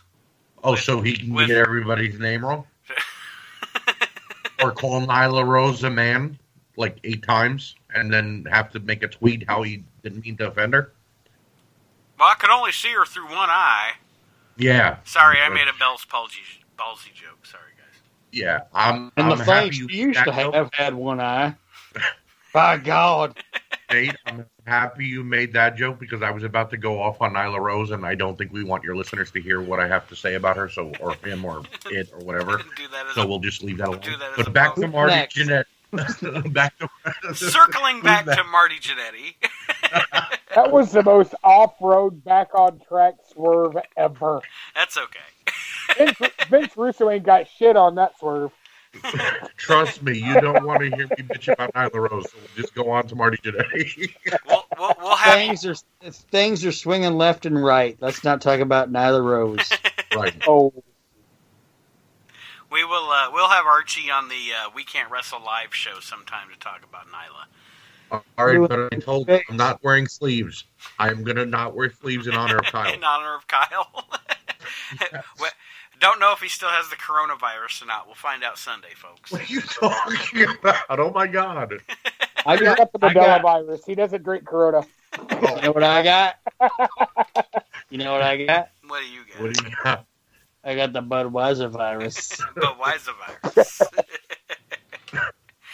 All right, Aaron, who's next on your list? Next on my list is a guy that I know everybody's going to say, so I'm just going to say it now. And we were talking about a person that would take the championship and make it their own. It's the Honky Tonk Man. Fuck Yes. you. He was next on my list. He- Well, I yeah. actually didn't put him on my list. Yeah. I literally didn't put him on my list because I knew one of you two, if not both, were going to have him on yours. That dude made that his world championship More than anybody ever, probably. because he knew I'm never going to get higher than this. and I should have never been here. and I'm not knocking him. That's not a knock on Wayne Ferris. Wayne Ferris understood the position he was in and knew I shouldn't be here right now. But I'm going to make this the most entertaining thing on the fucking show. And that's what he did. As silly as it sounds, and you may disagree or agree, I'm going to compare this um, Honky Tonk Man, what Aaron just said about the Honky Tonk Man, I'm going to compare it to an actor. Aaron and I are both students of comedy, and Aaron, tell me if you disagree. But I would say that Honky Tonk Man is Intercontinental Champion, and like you said, this is where I am, and I'm going to make the best of it. I don't have 100% the look. I don't have 100% this. I don't have 100% that, but I'm 100% me, and I'm going to make this work. Honky Tonk Man's like Fred Willard. What? Fred Willard. Nate, Nate, What the Fuck? Nate, What? go fuck yourself. that was the worst comparison I've ever. Really, Fred Willard? Yes. Because because because Fred you Willard done fucking broke Aaron. Way to go. Fred You broke Willard Aaron. Hold Broke on. Aaron. Hold on. Stop. Stop. I'm going to make my case. No, you guys I'm- didn't break hold- me. hold it's on, just hold on. somebody else yelling at Nate. That's not me. Hold on. Hold on. I'm paying for the I'm paying for I'm paying for the fucking server here, so I'm going to make my point. Okay, go ahead. Fred Willard is not he doesn't he doesn't look like a leading man. He never gets the leading role. But everything that he's ever in, he's the best thing on the show. And you remember. And you remember Fred Willard. The the honky tonk Willard. All right, next guy on my list. Uh, shut up. We're totally going away from on. Hold on. Hold on. Hold on. Hold on. Douchebag list. Aaron on honky tonk Fred Willard. Okay, we got that now. No, I- You're the I- douchebag in that situation, brother. I'll chime in for a second, and I will say that the Honky Tonk Man um, was a great Intercontinental Champion. Um, The greatest of all time, so. baby. I think. Wait, hold on, hold on, guys. Hold on, guys. If I would have to compare the Honky Tonk Band to anybody, it would be uh, Fatty Arbuckle. What? oh God! what exactly? I'm just saying that's how fucking lame it was that Nate said fucking Fred Willard. Fred Willard. You know, here's the crack up. I Right. haven't heard Fred Willard's name said in ten years. And Nate just brought it out. That's what I do. Hasn't anybody figured out on the weird facts, uh, fucking obscure reference guy or yet or not? Well, Back to the honky If I had tonk to man. compare the Honky Tonk Man to anybody, it would be uh, Vin Diesel. Brett Butler. the fuck? God damn it. Get back to the fucking conversation. Honky Tonk Man was a great champion. Uh, I hated that they had to let him get run over in like eight seconds by the Ultimate Warrior. Again, crushing a, war, a title run like that great. They could have at least let it have a, be a five minute match. Um, but my only problem with the Honky Tonk Man is it's a one dimensional character, and, and there was never any room for any growth. Like he was never going to be a face. he's a one-dimensional character. and I look at it as he was always meant to be a heel, which he played the heel to the to the T. He was perfect for it, and with Jimmy Hardy was great. But they kept trying to add to the character, like The, the putting coolest Greg thing Hammer about Valentine with him Oh. didn't work. You know, Rhythm and Blues uh, should have been bigger than what they were. And if Greg Valentine would have gave a shit about it, they would have been great. The best thing about the Honky Tonk Man was that he was an Elvis impersonator. Oh yeah, who the fuck Elvis was. right. Like to him, he was just like, "This is me, man." And then they're like, "Oh, you're trying to pretend to be Elvis." I don't know, the fuck And Elvis. that was that was so Fred Willard of him. It was amazing. Oh yeah. like when I see Wayne Farris on TV, I think fucking Mighty Wind. or when I see Fred Willard on TV, I think uh fucking dude to own the fucking uh lunchbox on Roseanne. Oh. Or no, no, he didn't own the lunchbox. no, that was was that was his husband. that owned the That Yeah. that was That Martin. was. That was Martin. and it brings me back to Martin Mull, which reminds me of Jimmy Hart. It's like Jimmy Hart and and, and Honky Tonk Man together were like Martin Mull and Wayne Farris together. Oh, but wait a minute. Wait, uh, Aaron, to add to your point, when they put Greg Valentine with them, it was sort of like Dan Conner on Roseanne. Not yeah, because wanting they were to both be around fat and gay guys. unattractive. It it worked. It worked. Nate, I'm sorry. but I, I Fuckers. just. I'm sorry, Nate. But Let's that see. was What is just that? The worst comment you've ever made. Let's see here. Let's see here. Fourteen minutes. I got to cut out of the show. Okay, there we go. Marked for, marked for edit. Ready to go. on my list. Wayne Farris. People that compare Wayne Farris to Fred Willard. Are you Oh are you God. are you really saying that Fred Willard isn't good, Aaron? No, that I'm guy's not. that guy's funny as shit. Oh, I think he's funny as shit. But your comparison was poop. All right, so now the next You person. know, think of it. The Undertaker always reminded me of Benny Hill, but another episode. Um, Mm, Archie, I hate you. Oh, beer up the nose fucking hurt. So I guess I'm next. The next person on my list, because I had to mark off uh, the honky tonk um, Willard, is Fred Willard. Gold Dust, Dusty's other son. Bastard child. Um, good choice. I, I think Good that choice, actually. I think that um, You know who you always remind me of? oh, for Christ's sake, Roland Alexander. oh the fat guy from Who? Beyond the Mat. I don't fucking know. I don't even think Aaron knows who we just said. I think you just put two names together. No, Roland Alexander was actually a promoter that uh, started Maven in the business. I almost, I'm sorry. Roland Atkinson. Mr. Oh, Bean. Mr. That's who Bean. Gold Dust Okay. remind me of. so this is this is where we're going with the show now. We're just going to go completely off. Well, you took it off the rails, motherfucker. You said Honky Tonk Man was Fred Willard. In all fairness, I never think it was on the rails. I think we were just on really wobbly training wheels. To the audience, join us. Join us next week for bad wrestling comparison. I think I think I might rank number one with everybody. Gold Dust, Intercontinental Champion. What do you think? Um, Dustin as a character when he became Gold Dust. Um, for the first three weeks that they ran those vignettes, I didn't realize it was Dustin Rhodes. And and and honestly, I thought that it was. I remember thinking it looked cheap. When he took The his first- hair off, I was like, what the fuck? Right? what, what, that wasn't his real hair. the first few weeks, it just looked really cheap, and then once they got their groove with it, then I was like, okay, okay, I see you. This is all right. Oh.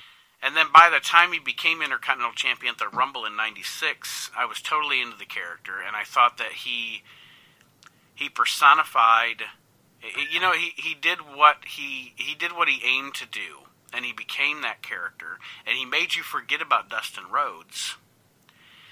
And then he won the title, and then he goes through the feud with Piper. Um, he, which was, you know, people can say what they want about the cheesy, you know, the the, the O.J. Simpson thing at WrestleMania and everything, but it was a cool feud. Yeah, And anybody No, it that worked. anybody It that worked. denies that was is is lying.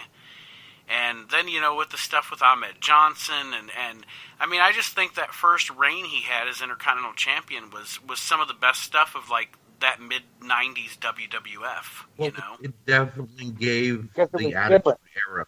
Right. It gave the Attitude Era a different look because before then it was just tits and ass. And Yeah. now you're looking at a guy who's being openly bisexual or gay doing these things. And what he did to Razor Ramon, driving Ramon crazy, was like, wow. What Yeah. Piper and him did and then you he pushed Piper to the point where Piper had to become his old self, where he you know he would do anything.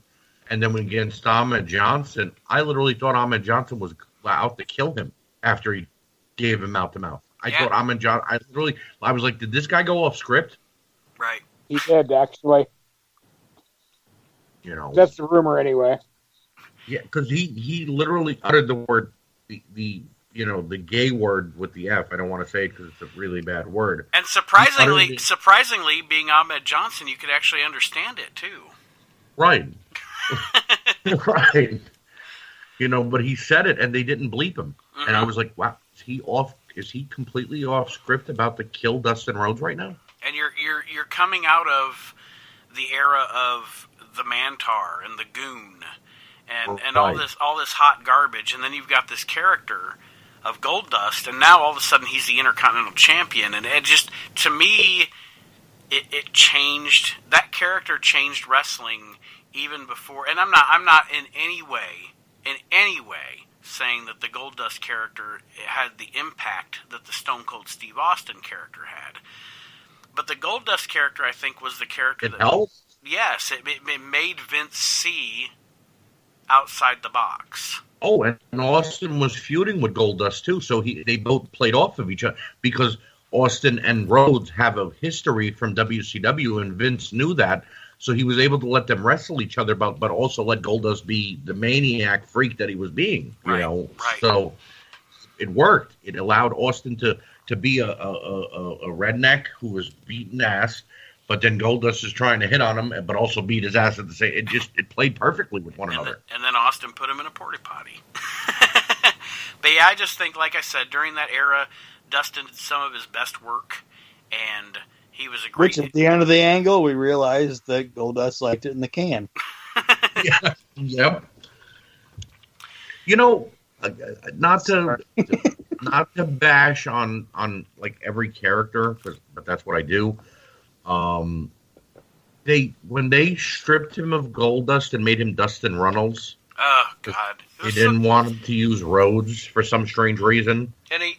Um, Yeah, the, the the and I know you're talking when he when he was against Val and it was the religious Right. thing and the, it was Right. boring. it was boring. But then here was the thing: he leaves WWE, he goes back to WCW, and he bitches that they made him into Goldust, and he didn't want to be seven.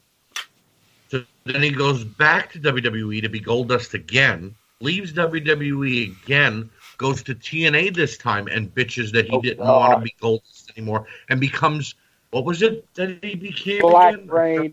Black Reign, and then now you look at him in AEW and he's got the red face paint. It's like, dude, you love being in face paint, so just admit it. You Stop love saying that Goldust. WWE forced And you to be plus- Goldust. When he was in WCW, that seven character could have been pretty cool. If they wouldn't have thought he was a pedophile, yes. you know, if they wouldn't have made that that that pedophile looking vignette, it would have been absolutely cool. But it would have been a total Undertaker ripoff as well. So, Well, I mean, how much more heat can you get than being a pedophile? yeah, yeah. The, but see, Might this have is turned the company again. around. Who knows?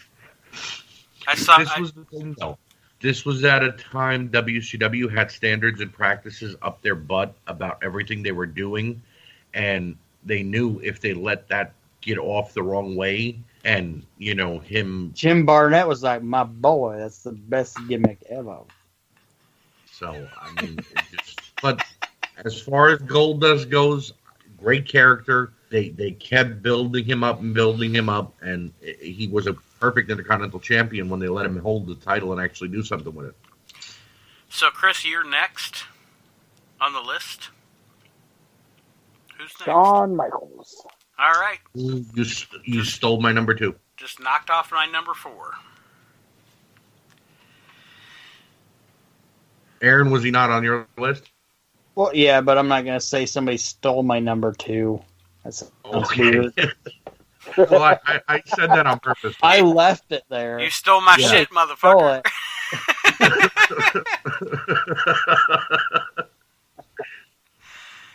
All right, let's elaborate on HBK as the Intercontinental Champion. Um, he's on my list because previous mention Scott Hall, Razor Ramon, the whole Shawn Razor story was just wow. Gold. It's it's some of my favorite wrestling memories is those two guys feuding over the Intercontinental title. Should have feuded over the world title as well, but hmm they didn't want to let Razor stay in the company and didn't want to pay him what WCW was going to. And I will say this too.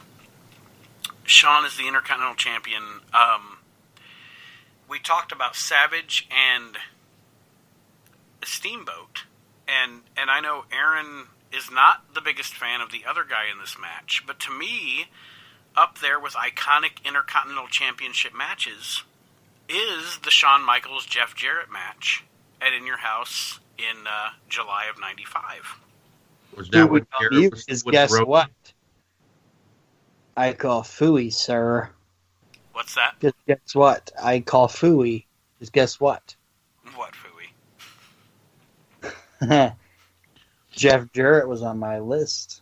Oh, dang. He was on. He's on mine as well. Damn. Well, so that's that's a thing, okay? So it. that that match is is eh, that's my favorite Jeff Jarrett match, and it's one of my favorite IC title matches ever. They have a fucking f- a barn burner of a match in Nashville, and Aaron and I reviewed the pay per view a couple of weeks ago on the show. Um, but definitely, um, Shawn is one of those guys that, again, during your formative years as you're watching wrestling, he he's one of the guys up there with Razor and and and a number of others that personifies that title, the workers' title. I could agree with that. Uh, I I'm I'm a huge Shawn Michaels fan, top to bottom. I I like his work. I think that he does an incredible job, no matter whether it's with a title or without.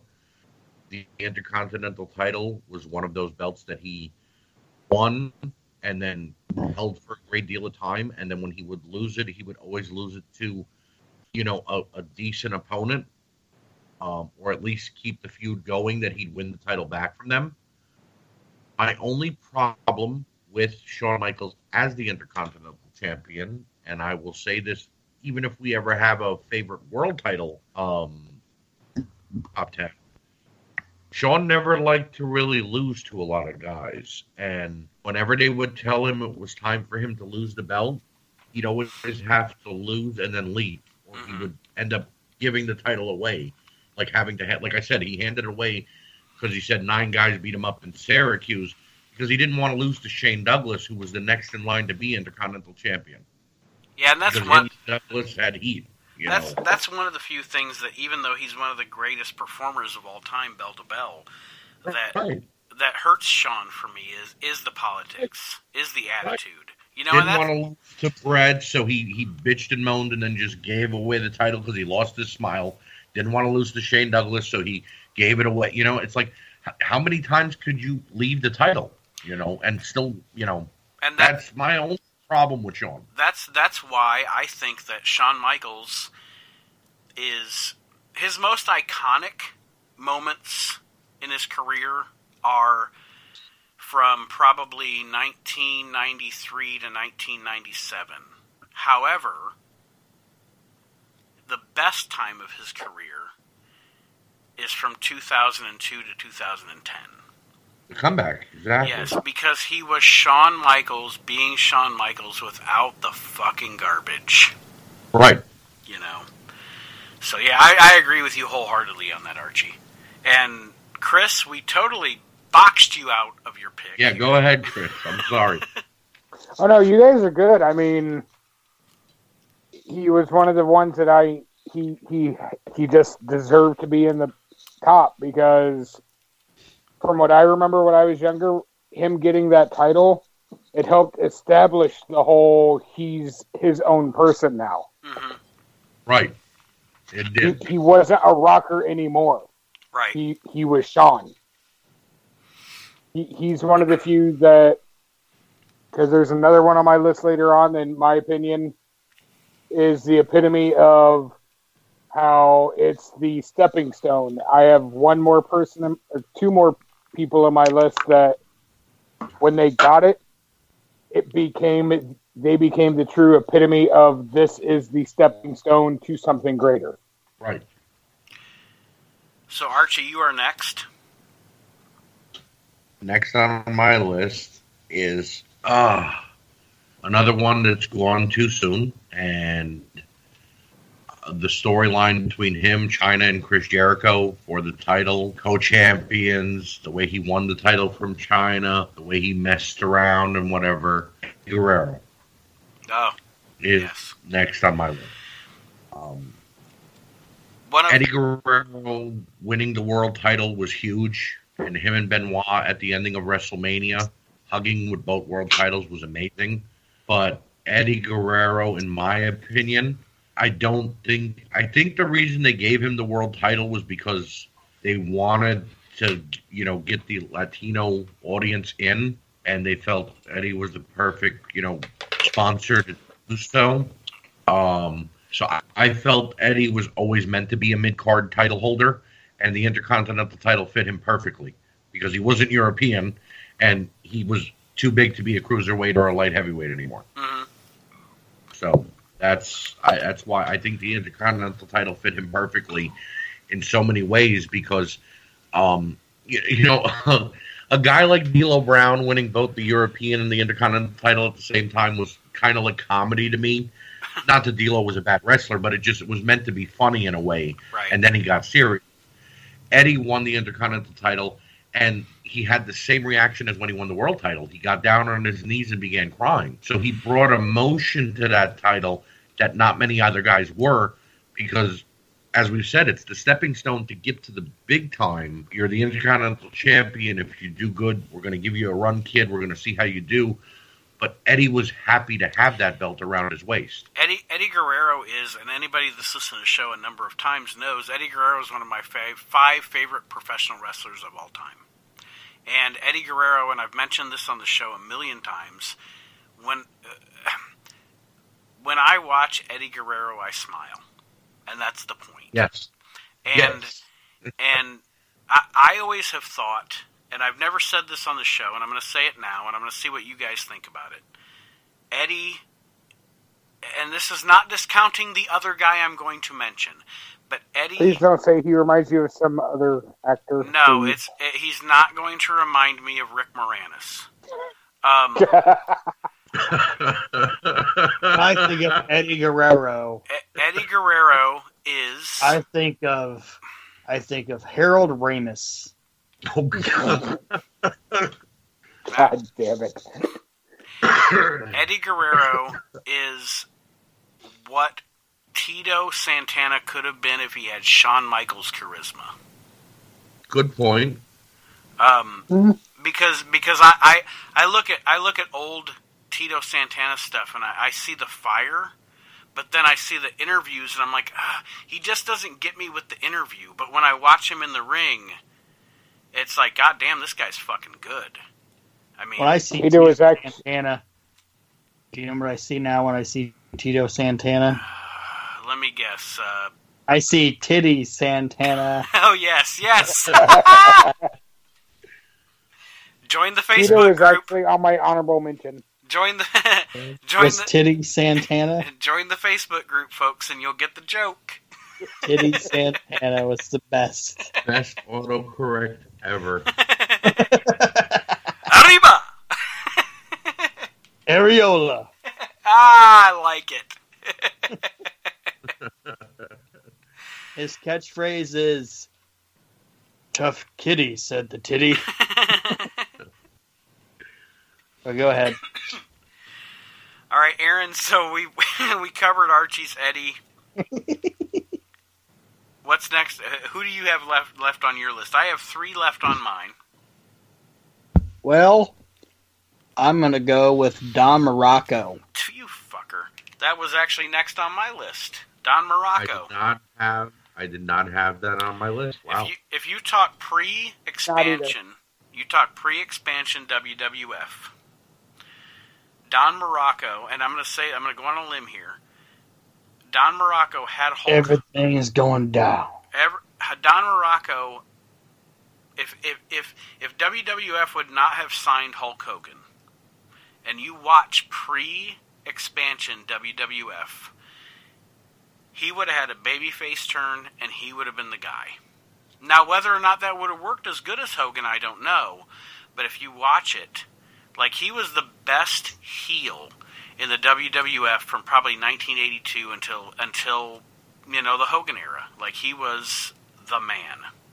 See, like I'll go different with what you said, where you said if they wouldn't hired Hogan, if they wouldn't hired Piper, which I just told you I'm a huge Piper fan. Okay, Don Muraco is the um, Yang to the Piper Yang, where like you know Mhm. like Roddy Piper yelled everything, and was like in your face. Muraco Brought you down. Brought you down and would um, make you listen Yeah, like the what he was kind of kind of the promo style that Jericho has mastered. Yeah. Where I'm going to talk softly, so you have to fucking shut the fuck up to hear what I'm saying. hmm and his feud with Snuka and all that shit. It was fantastic, and him, him, Muraco, being in that. We're gonna bring this guy in here and interview him now because he's gonna go into this match in the Garden tomorrow night. Let's talk to Don Muraco now, and then he would cut that fucking promo and just talk you into the fucking building. Don Muraco was great, in my opinion. Wasn't alive during it, but going back and watching it now, in the late seventies, early eighties, Don Muraco's my favorite heel. Love the guy. I, uh, I, I, I'll be honest with you. I did not have Muraco on my list, and I don't want to say that I forgot that he was Intercontinental Champion because I don't mean that in a bad way. It's just, I when I got into wrestling, Muraco was at the tail end of his career, so I didn't get to see him live and in person. Going back and watching him against Snuka and him against any face on the roster because I'll be honest, I preferred heel Muraco than I did face Muraco. Oh yeah, You know, he was miles apart. He needed to be a heel. You can't be that big and be a face. I'm sorry. Um, but he was he was a good intercontinental champion, and he kind of was that mountain that guys had to climb over if they were going to beat him. So he makes sense being on the list. I love me some Don Muraco. Nathaniel David Maxon, who's next on your list. All right, so I'm next, and I have two left. The first one is my. I kind of have a one A, one B. So my one B, he's two on my list, but one B in my heart is Bret the Hitman Hart. Oh, gotta scratch him off. Um, Bret Hart kissing the Intercontinental title, whether he was defending it, whether he was winning it, again, like we've said about a couple of other guys on this this this podcast, is when Bret was champ, you felt like Bret really, really loved being champ. Like that was his life. And another thing that both Chris Archie have brought up during the show is this this belt was was made to feel like it was the next step. It was a step up. You know, I'm going to be the guy that's going to be. This is going to be my gateway to being the world heavyweight champion. And Bret made you feel that too. And I think I think a lot of it is not only his his bell to bell. I mean, again, iconic Intercontinental Championship matches you have to put in the top five: SummerSlam '91, Bret, and Mr. Perfect. Um, which was SummerSlam '92 was yes, Bret and Bulldog, but Bret and Perfect was two of the greatest Intercontinental Champions ever, just doing what they do, and that match, and then I will also say subsequently, and it's not related to the Intercontinental title, and Aaron will know that I have said this since the day it happened. But um, Archie and Chris, I don't know if you guys have ever heard or know the moment that I knew as a young wrestling fan that Bret Hart was a star. That Bret Hart I- was a world champion. I I can understand that. It is it, it the, changed a lot. The, the moment the moment that I knew that Bret Hart was going to be a world champion was Survivor Series 90. Oh, and he you, fought. wa- you watched the, yes, the title? the last five minutes of their four on four Survivor Series match between Bret Hart and Ted DiBiase, and you watch that five minutes, and you know this guy is going to be a world champion. This guy is going to be one of the greatest wrestlers of all time. and he gets pinned, and then he sits up and goes, "Fuck!" Fuck. The camera goes, "Fuck!" But Bret Bret defined that belt before he defined himself as one of the he's he's one of the few guys that defined himself as a great intercontinental champion and then defined himself as a great world champion. And and he's one of the guys that you picture when you think of the IC title, you picture it around his waist. Um, I'll chime in here when it comes to Bret. Um, as a kid, I was a Bret Hart fan. As I got older, I was still a fan in my adult age. Um, I guess it's because I've seen how much Bret has trash talked the industry and, so many of the wrestlers. It kind of soured me on him, but it doesn't change the fact he was a great wrestler, Mhm. best technical wrestler any company has ever had. Um, his career got cut short by Bill Goldberg. Fuck him. um, this is what the way I feel about Bret with the Intercontinental title. It was again that that like Nate just said, like we've been saying, that stepping stone to see. Are you ready for the big time, kid? Right. But the thing that personified Bret, you could agree with me. You could say I'm wrong. You could say I'm smart. You could tell me to go fuck myself. It doesn't matter. Um, Bret's feuds with Shawn Michaels, whether as a tag team with the Rockers for the Intercontinental title or when they got to the world title setting, was what defined Bret's career in the WWF for me. Because no matter where he got to, there was Shawn right behind him, and they were always battling neck and neck, and they always had a great match. And that's what made the Intercontinental title so special as well for me. Mhm. Um, because you look at all the feuds that grew up from the Intercontinental title to the world title status. Bret and Shawn, um, Stone Cold and The Rock, uh, J- Jericho and, and Benoit. You know what I mean? There was always two guys that were parallel in the Yes. divisions as they grew. And that's what made the Intercontinental title so special because you knew you knew that when Shawn Michaels beat Bret for the Intercontinental title, or when Bret took it back from Shawn, that when Bret finally became World Heavyweight Champion, guess what? Shawn was knocking on his door wanting a title match now because you screwed me over when, I was a champion. Now it's my turn. Yeah, I mean it's you're absolutely right. It is it is the the WWE is defined by its rivalries. Hogan Savage, Hogan Savage, Bret Shawn, Austin Rock. I would Willard Murray. uh, Willard Murray. I would put I would put I would put Cena I would put Cena Woo! I would Are we on the douchebag list yet? I would put Cena Edge there Yes. also. And Um, again, had to do with the Intercontinental title. Started with it. Yeah, Good. I mean it's it's Oh. just yeah, it, it is. It's just it's they're iconic, and there's no doubt about it. So, Chris, um, have we knocked enough off your list where you're down to one yet? Uh, no, because I got random ones that I figured you guys wouldn't get. Oh my gosh. We gotta get to this douchebag list. If you put me on it, you're Um, fired.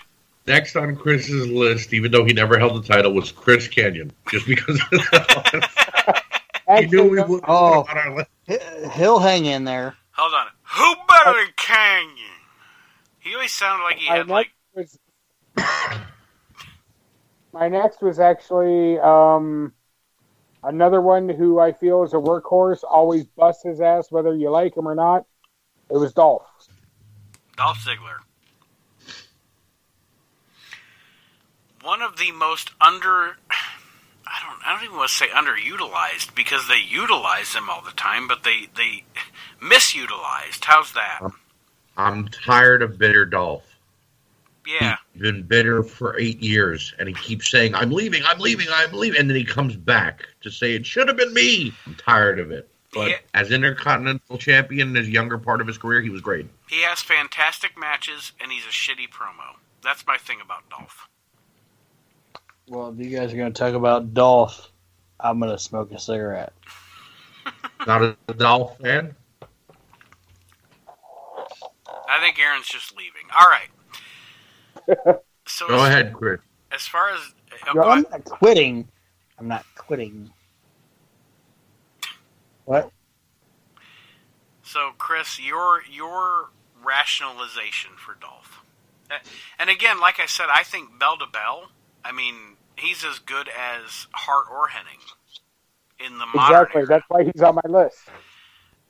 and and and I see that. I totally see that. I, I just think that he's another guy that, as we talk about modern wrestling, about the modern product, just like when when Archie talked about uh, Seth, or or I talked about Cody, or what have you. I think Dolph is one of those guys that is. I watch him.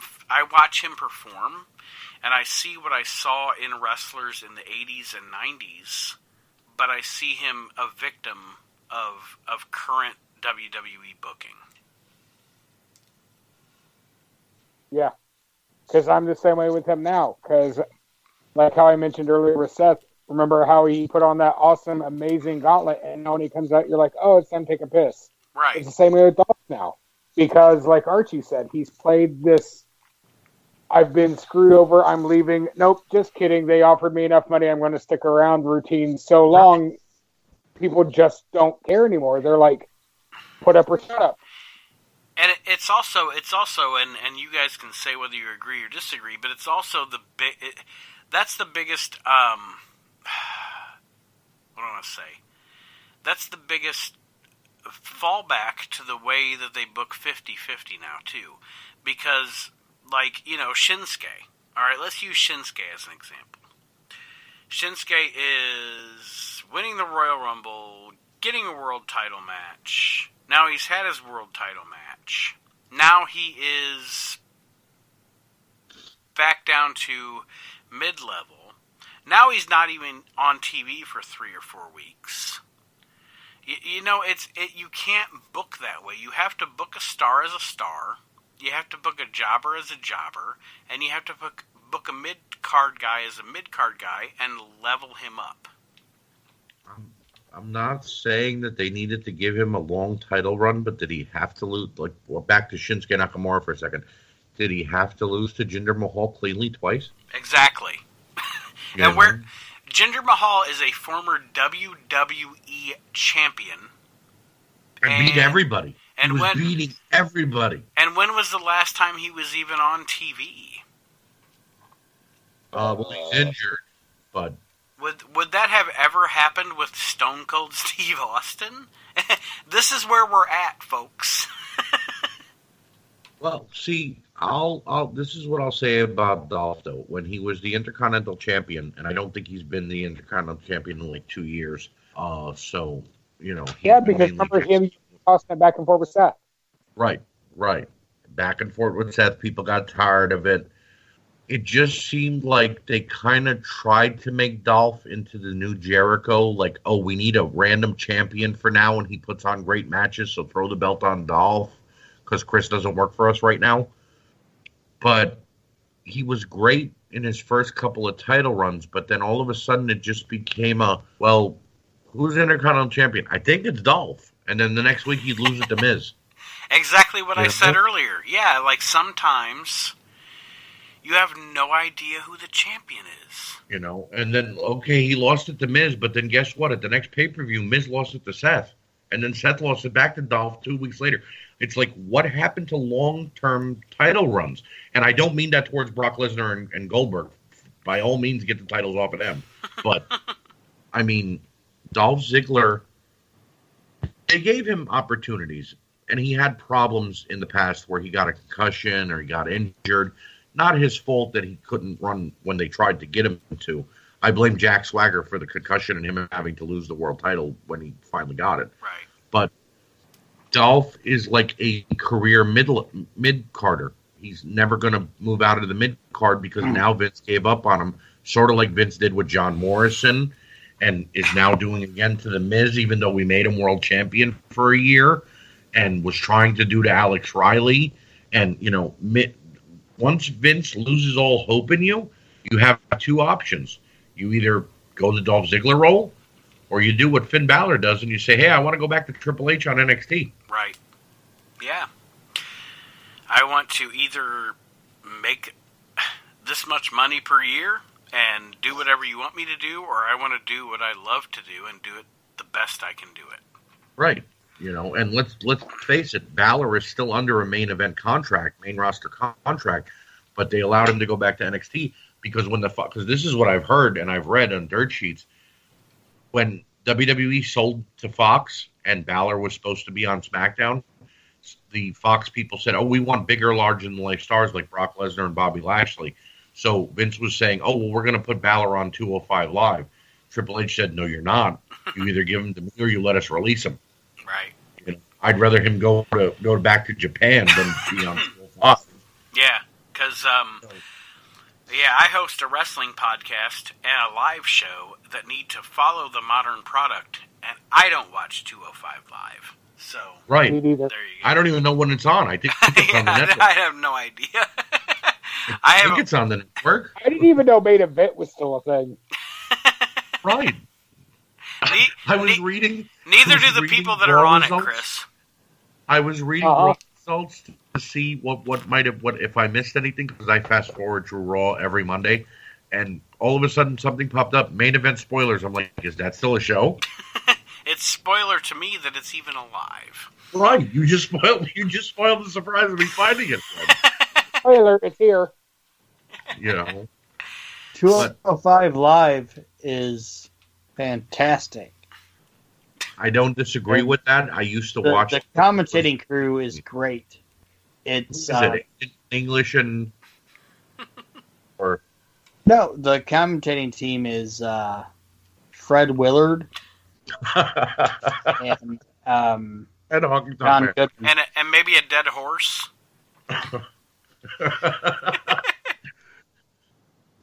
no, I used to watch 205 Live when it was on TV, and then when it was when moved to the network, I tried to still watch it. But The now dead it's, horse's name is See. Ken Anderson or Kyle Karl Anderson because they just keep beating him.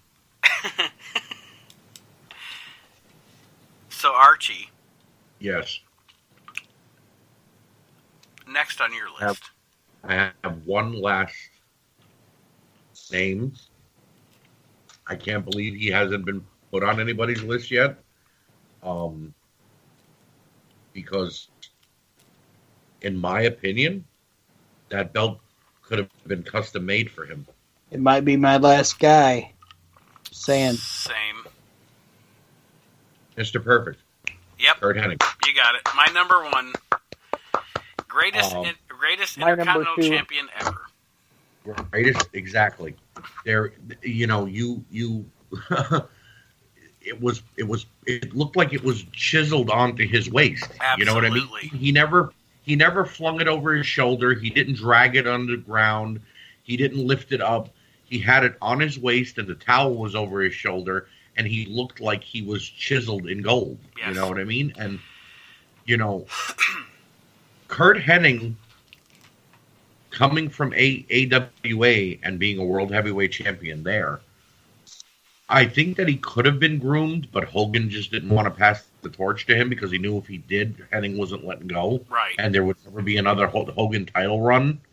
You know, i- if he would have let Hennig beat him one time. Um, but Curt Hennig as the Intercontinental Champion, even against, and I, I don't mean they got in any actual moves against him, but even against jobbers like Duane Gill and all those enhancement talents they used to force feed him on, on superstars and things, he made them look credible taking a beating from him. He did, and and You he know? he and I, he allowed them to look good. Right. Like the guy would take a snap mare and then Hennig would roll over and hit him with the, the neck breaker. And I'd go, wow, that guy really sold. Wow. You know, like, he, damn. he defines that title. Um, Yes. And and those of you that have listened to the show, Curt know- Hennig defines being a professional yeah, wrestler. in my Yes. mind, in my mind, Curt Hennig's the greatest professional wrestler of all time. I mean, he is he is what a professional wrestler is, and and the the reason I say that is he has the he has the in ring ability of a Lou Thesz or a Ric Flair. Yes. He has the chiseled um, Adonis look of a Hulk Hogan or a Buddy Rogers. Yes. He has the promo ability of a Ric Flair or a Shawn Michaels.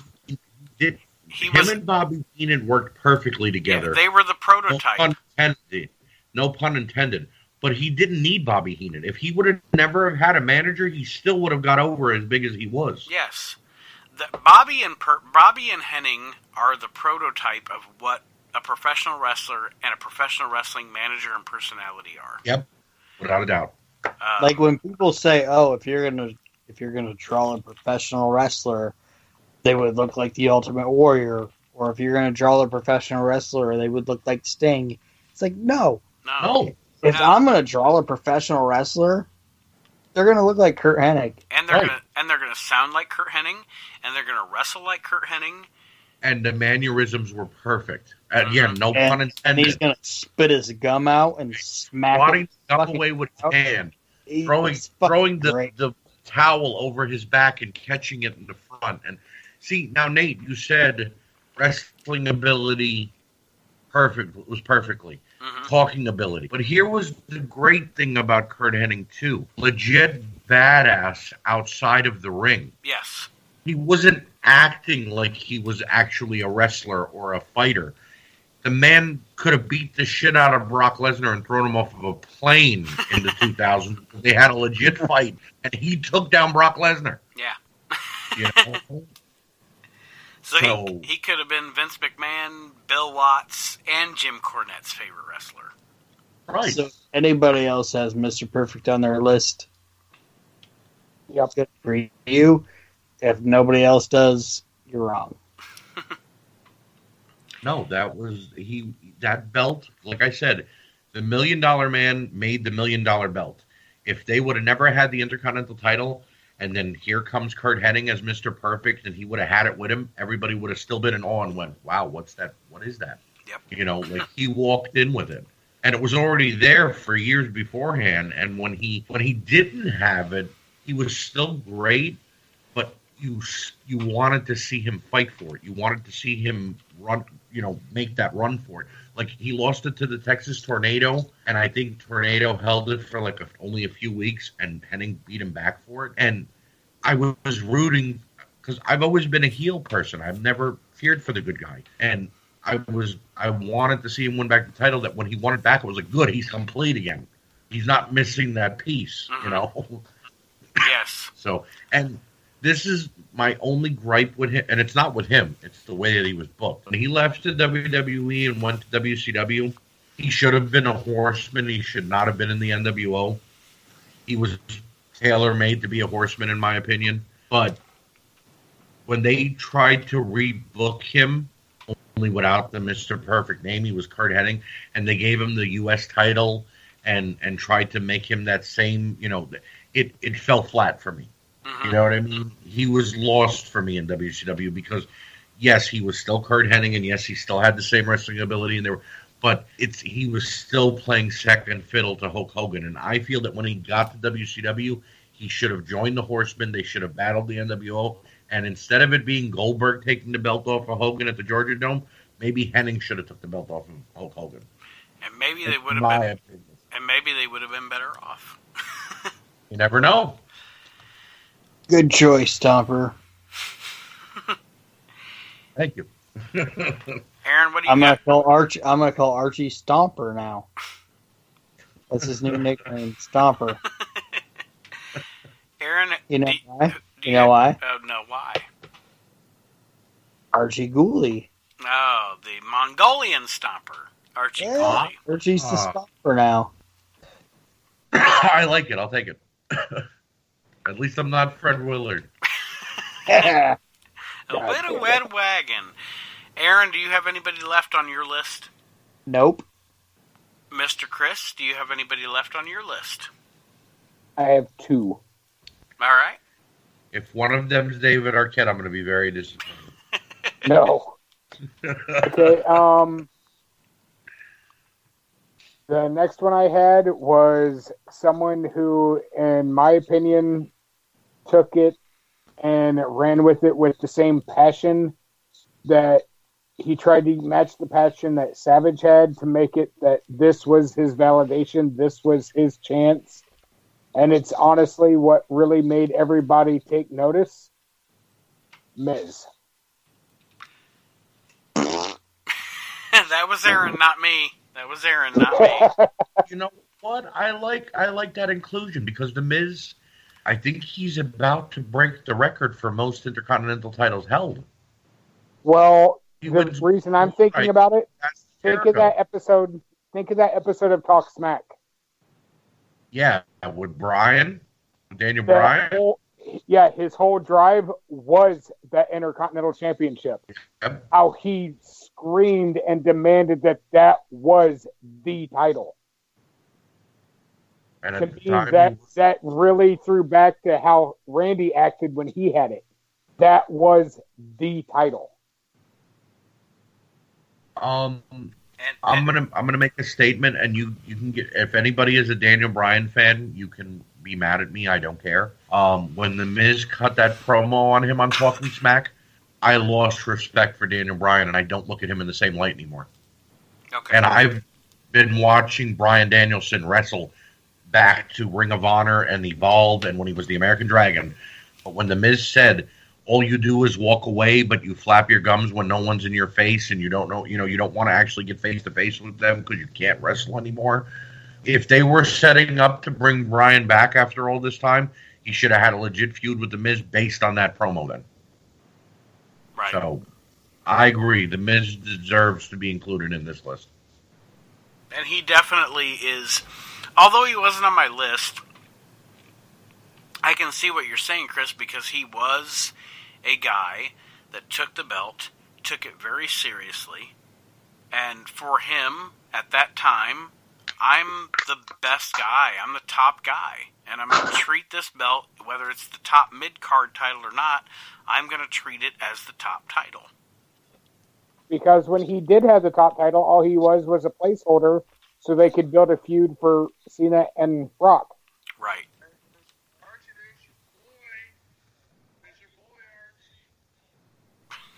And then go ahead and throw my last one out there real quick. Was somebody Uh, playing something?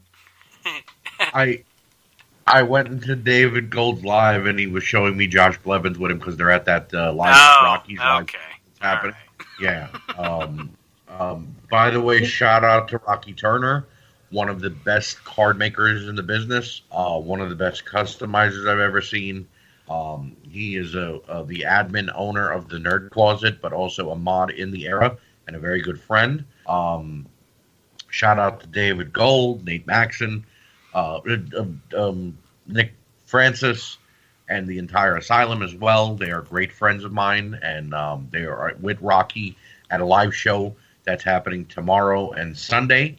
Uh, that will feature Hacksaw Jim Duggan and Buff Bagwell. Um, they are going to kill it. So Parkersburg, West Virginia. Yes, sir. Let's do this douchebag list. Wait, Chris had one more before I cut him off. I'm sorry, Chris. uh, last one. Douchebag list. Douchebag well, list.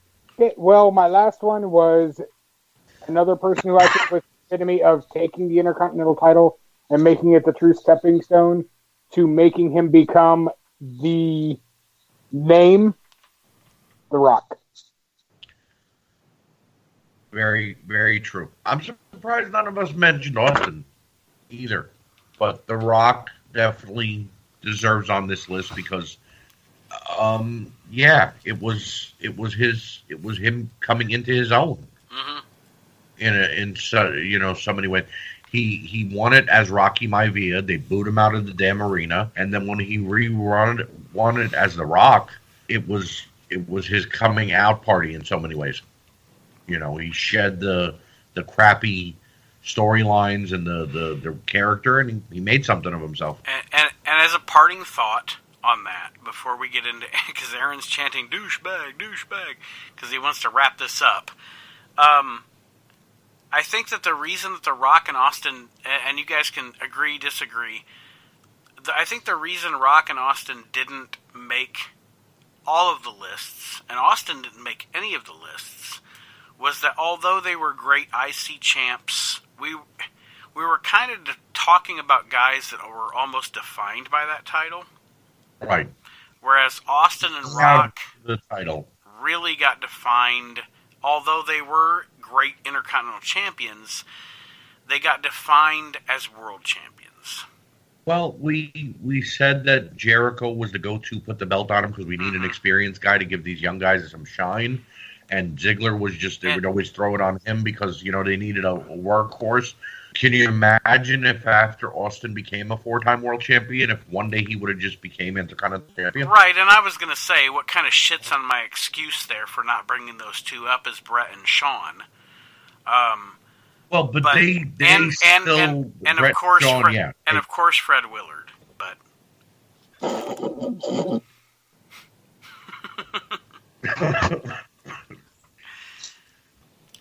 So no, I I agree with The Rock though. He he he made the title his own, and he did mm-hmm. what he was supposed to with it. He did. I think he had three reigns. Um, you know, um, another guy who could be included in this list that we didn't mention is Triple H, but yeah, the title reigns that he had were very short. And it was always to put somebody else over later on. You know, like he was a placeholder with the title. Yes. And, you know, again, got defined by being world champion. Um, just there there are so many. I mean, we didn't mention Steamboat. We didn't mention you know a guy like the British Bulldog. We never mentioned the British Bulldog. You know what I mean? And it's not because we didn't want to, but like you said, these are names that we want that we felt were the heart and soul of the Intercontinental title division, and and upheld it because not because oh well you were told you were going to win the title. They wanted to win the title. Absolutely. So I want to really quick, and then we will go into our list of um, things that make people a douchebag. We'll go very quickly through that. Um, because the show has gone long, as I knew it would, with four hosts. But first, Chris was so nice as to compile a list for me for all of you that participated in our poll results uh, for the post that I made for the Facebook group. So your list ranked Shawn Michaels as number one, with uh, Nick Francis, the Woo Man, Jamin Wooten, and Dave Duncan voting for him. but a tie for number one, Mr. Perfect, Jeremy Cotton, Michael Herrick, and Chris Fralick. Bret Hart, voted for by Steve Selmanson and Chris Fralick. Razor Ramon, Nick Francis, and Bobby Anders. And then everybody else got one vote. The Honky Tonk Man from Dave DeRozier. Todd Ryder voted for Ricky Steamboat. Owen Hart by Tom Mellison. Roddy Piper from James Winter. Uh, Randy Savage from James Winter, and Todd because he's the black guy. he had to he had to vote for the black guy. Todd, I got you. It's Ahmed Johnson. And I told Todd it's okay. In this instance, you can vote for the Hawaiian. So we're going to ha- count his vote for Ricky Steamboat. But our leaders were Shawn Michaels and Mr. Perfect from our listeners. Thank you all for participating in the page. I We really appreciate in it. real quick here? Go ahead. Ahmed Johnson was one of the shittest intercontinental champions of all time. In my opinion, He was, did absolutely. for the title. We followed up And- Goldust with Ahmed Johnson. Yeah, um, it was it was a really bad title run, and then I think Vince realized that and said shit and pulled it off of him. Yeah. Um, Did he and say shouldn't pull it off of him, or did Ahmed break something again? yeah, he probably broke something again. He punctured his liver, and the belt fell off his waist. Uh, but With his And I have to promo ask a pic covered in oil, or his I have to ask promo the question. Uh, Dave DeRocha said that he picked a honky tonk man. Nate, can you do me a favor tomorrow and PM Dave and ask him true or false? Is he also a very big Fred Willard, Fred Willard Willard fan. God damn you, Archie Mitchell. and now Aaron chimes in with his fucking cackle. All right. Hey, Nate, are we gonna? We got two. We got two ending themes. Ending Two ending themes. theme choices. No, but- Okay, I, but they, I know we're not ending. We're going to end with, but a, with we're going to end with our non um, No, copyrighted. Listen, because you said I can't do fucking. Uh, Well, apparently we can't use anything because that song's from the 30s. we can't use goddamn To, to, to uh, tootsie. Can we? Can we use this?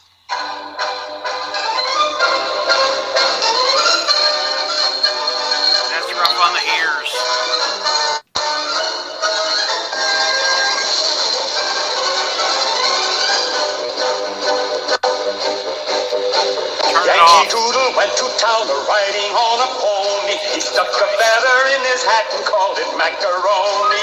Yankee Doodle, keep it up. Yankee Doodle dandy. Find the music. Because I asked you about that last week. If if I if I put that on YouTube and get taken down, I'm gonna be pissed. Okay. Can we? um Hold on. So we can't use Yankee Doodle Dandy, I don't For know. what? Huh? For the outro theme, we were using Al Jolson's Toot Toot Tootsie as the outro theme, and then I found out it was uh, when I put the show up on YouTube. They told me I couldn't use that. Wow. Yeah, like I was like, no, there's no way this is copyrighted. I'm I'm actually marking right now for when I need to edit this fucking shit because I don't I don't I don't want production notes. On Could we use? Can we use Caesar's theme? no, I'm just going to use public domain music from now on, Aaron. So like happy birthday? That's fucking No, he, fuck, I don't know. Happy birthday. If if if Toot Toot Tootsie by Al Jolson isn't public domain by this point, Happy Birthday might not be. Some guy in fucking Paramus might own it. I don't know. Well, I here's the ironic thing. Um, if we're going by public domain, I'm going. We're on a time limit. All right, ladies and gentlemen, Hey, that, Maxon, that, and we're done. that, conclu- that, conclu- that concludes our Intercontinental Championship countdown. And all of my counterparts, I appreciate your um, opinions, and I think we brought up a great list, apparently, except Fred Willard. So now we are going to talk for just a few minutes about things that we all think. And, and Archie, I am so glad you're part of this conversation. And here's what I'm saying. All right. Before Because he's a cool dude. that too, that too. But I'm almost positive. And Archie, you can tell me if I'm wrong.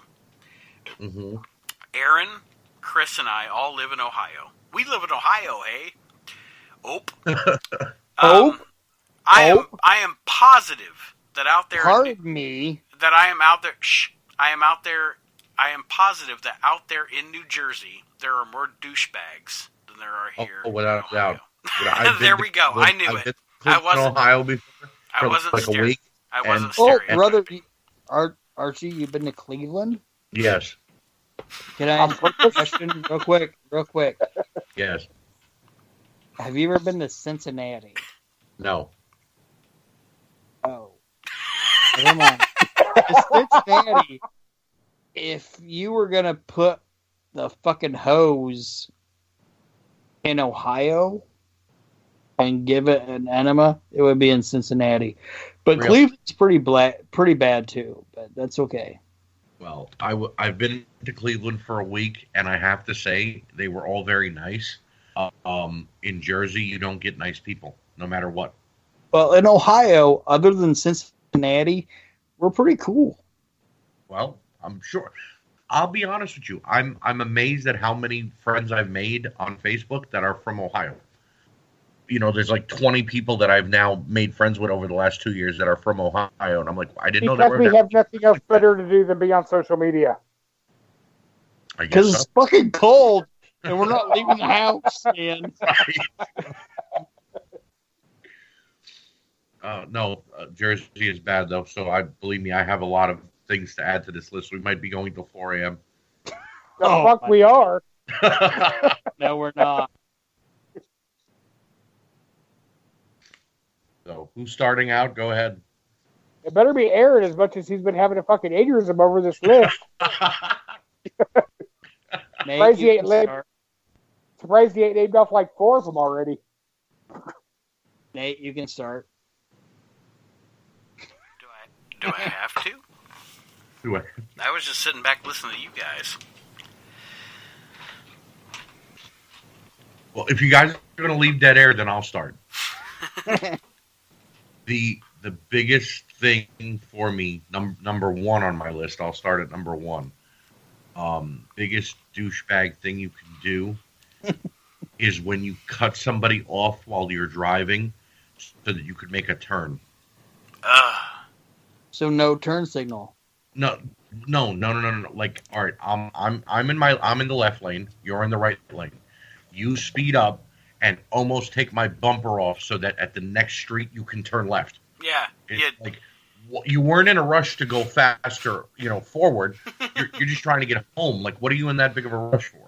You know, I mean? Well, not Okay. just not What just that. shit? Have Not- you drank Jersey water?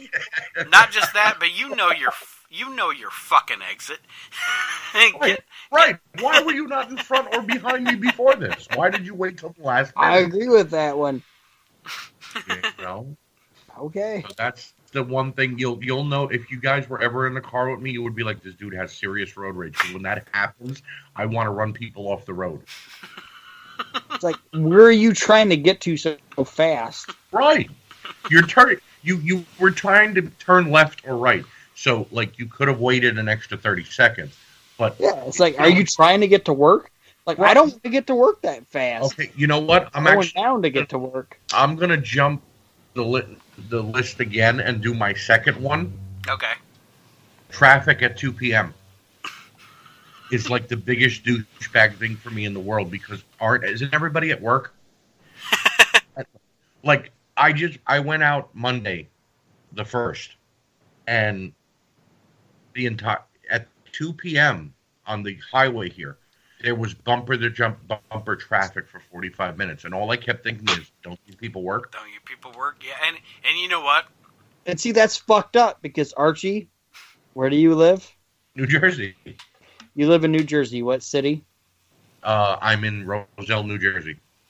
And like, if you would estimate the population of that town, What is it? Um, in my area, I think I would have to say there's about fifteen hundred or two thousand people. It's Okay. just a However- area. However, The town, the town that I live in. Guess what? There's like twelve thousand people. Okay, At two o'clock, right. takes for fucking ever. Like And you and I shouldn't be in the same situation. But, but Exactly. that, that's that's what I was going to say is is I'm sure that being where you are in Jersey, whether it's 1,200 people or not, you obviously have a more dense population area. Than, Well, I'm than Aaron and I do. 25 minutes out of New York City, and I'm an hour and 20 minutes out of Philadelphia. So everybody who's going to work in the major cities have to cross through where I am. But I'm saying at 2 p.m. on a Monday, there should not be traffic because you should be at work. It's I feel the not- same goddamn You know way. what I mean? Yeah, You shouldn't be on the road that. I should be seeing a ghost town in front of me and be like, "Wow, I got a whole road to do what I want on." You know what I mean? And I feel the thing, same way. trying to make I'm in a it town with I'm in a town with twelve thousand people, and I'm stuck behind a truck.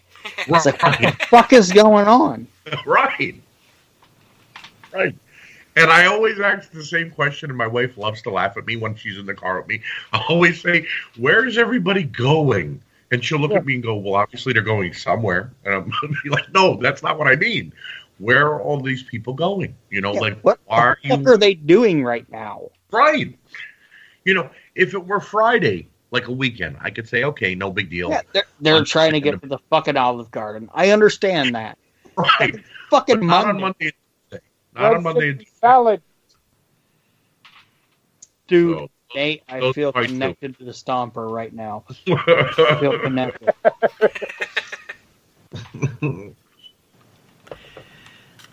Who's next? All right, I'll go next. All right, so you're standing in line at the gas station. You've already stood in line long enough through like two or three people. And then there's some guy, and he's paying for his cigarettes or his zigzags or whatever the fuck Is he buying lottery tickets? for. No, no, no, no. This isn't the lottery ticket guy because I I knew somebody grunt. I knew I knew somebody. I I knew at least uh, four of us would pick lottery ticket guy. Mm-hmm. My guy, my guy, is the guy that pays for like zigzags with cash, possibly quarters. But anyway, Right. Right. and that's fine. But then he gets his shit. he gets his shit. And he decides that since I'm standing behind him with, as you can possibly tell by my voice right now, a 12 pack of Bud Light, um, uh, and whatever else I'm buying for my beautiful wife and family at the gas station after I've gotten off work and want to go record a podcast with my friends he's decided he's going to get his wallet and shit together before Mhm. before he gets out of my fucking way after Yep. his transaction. get the fuck out of my way. Yeah, complete your shit and move get your, on. Get your shit I'm going to together. chime in. Get your shit together by the newspapers, not in front of, not at the counter. Or I'm just saying. over I'm going to chime in with Nate on this one. yes.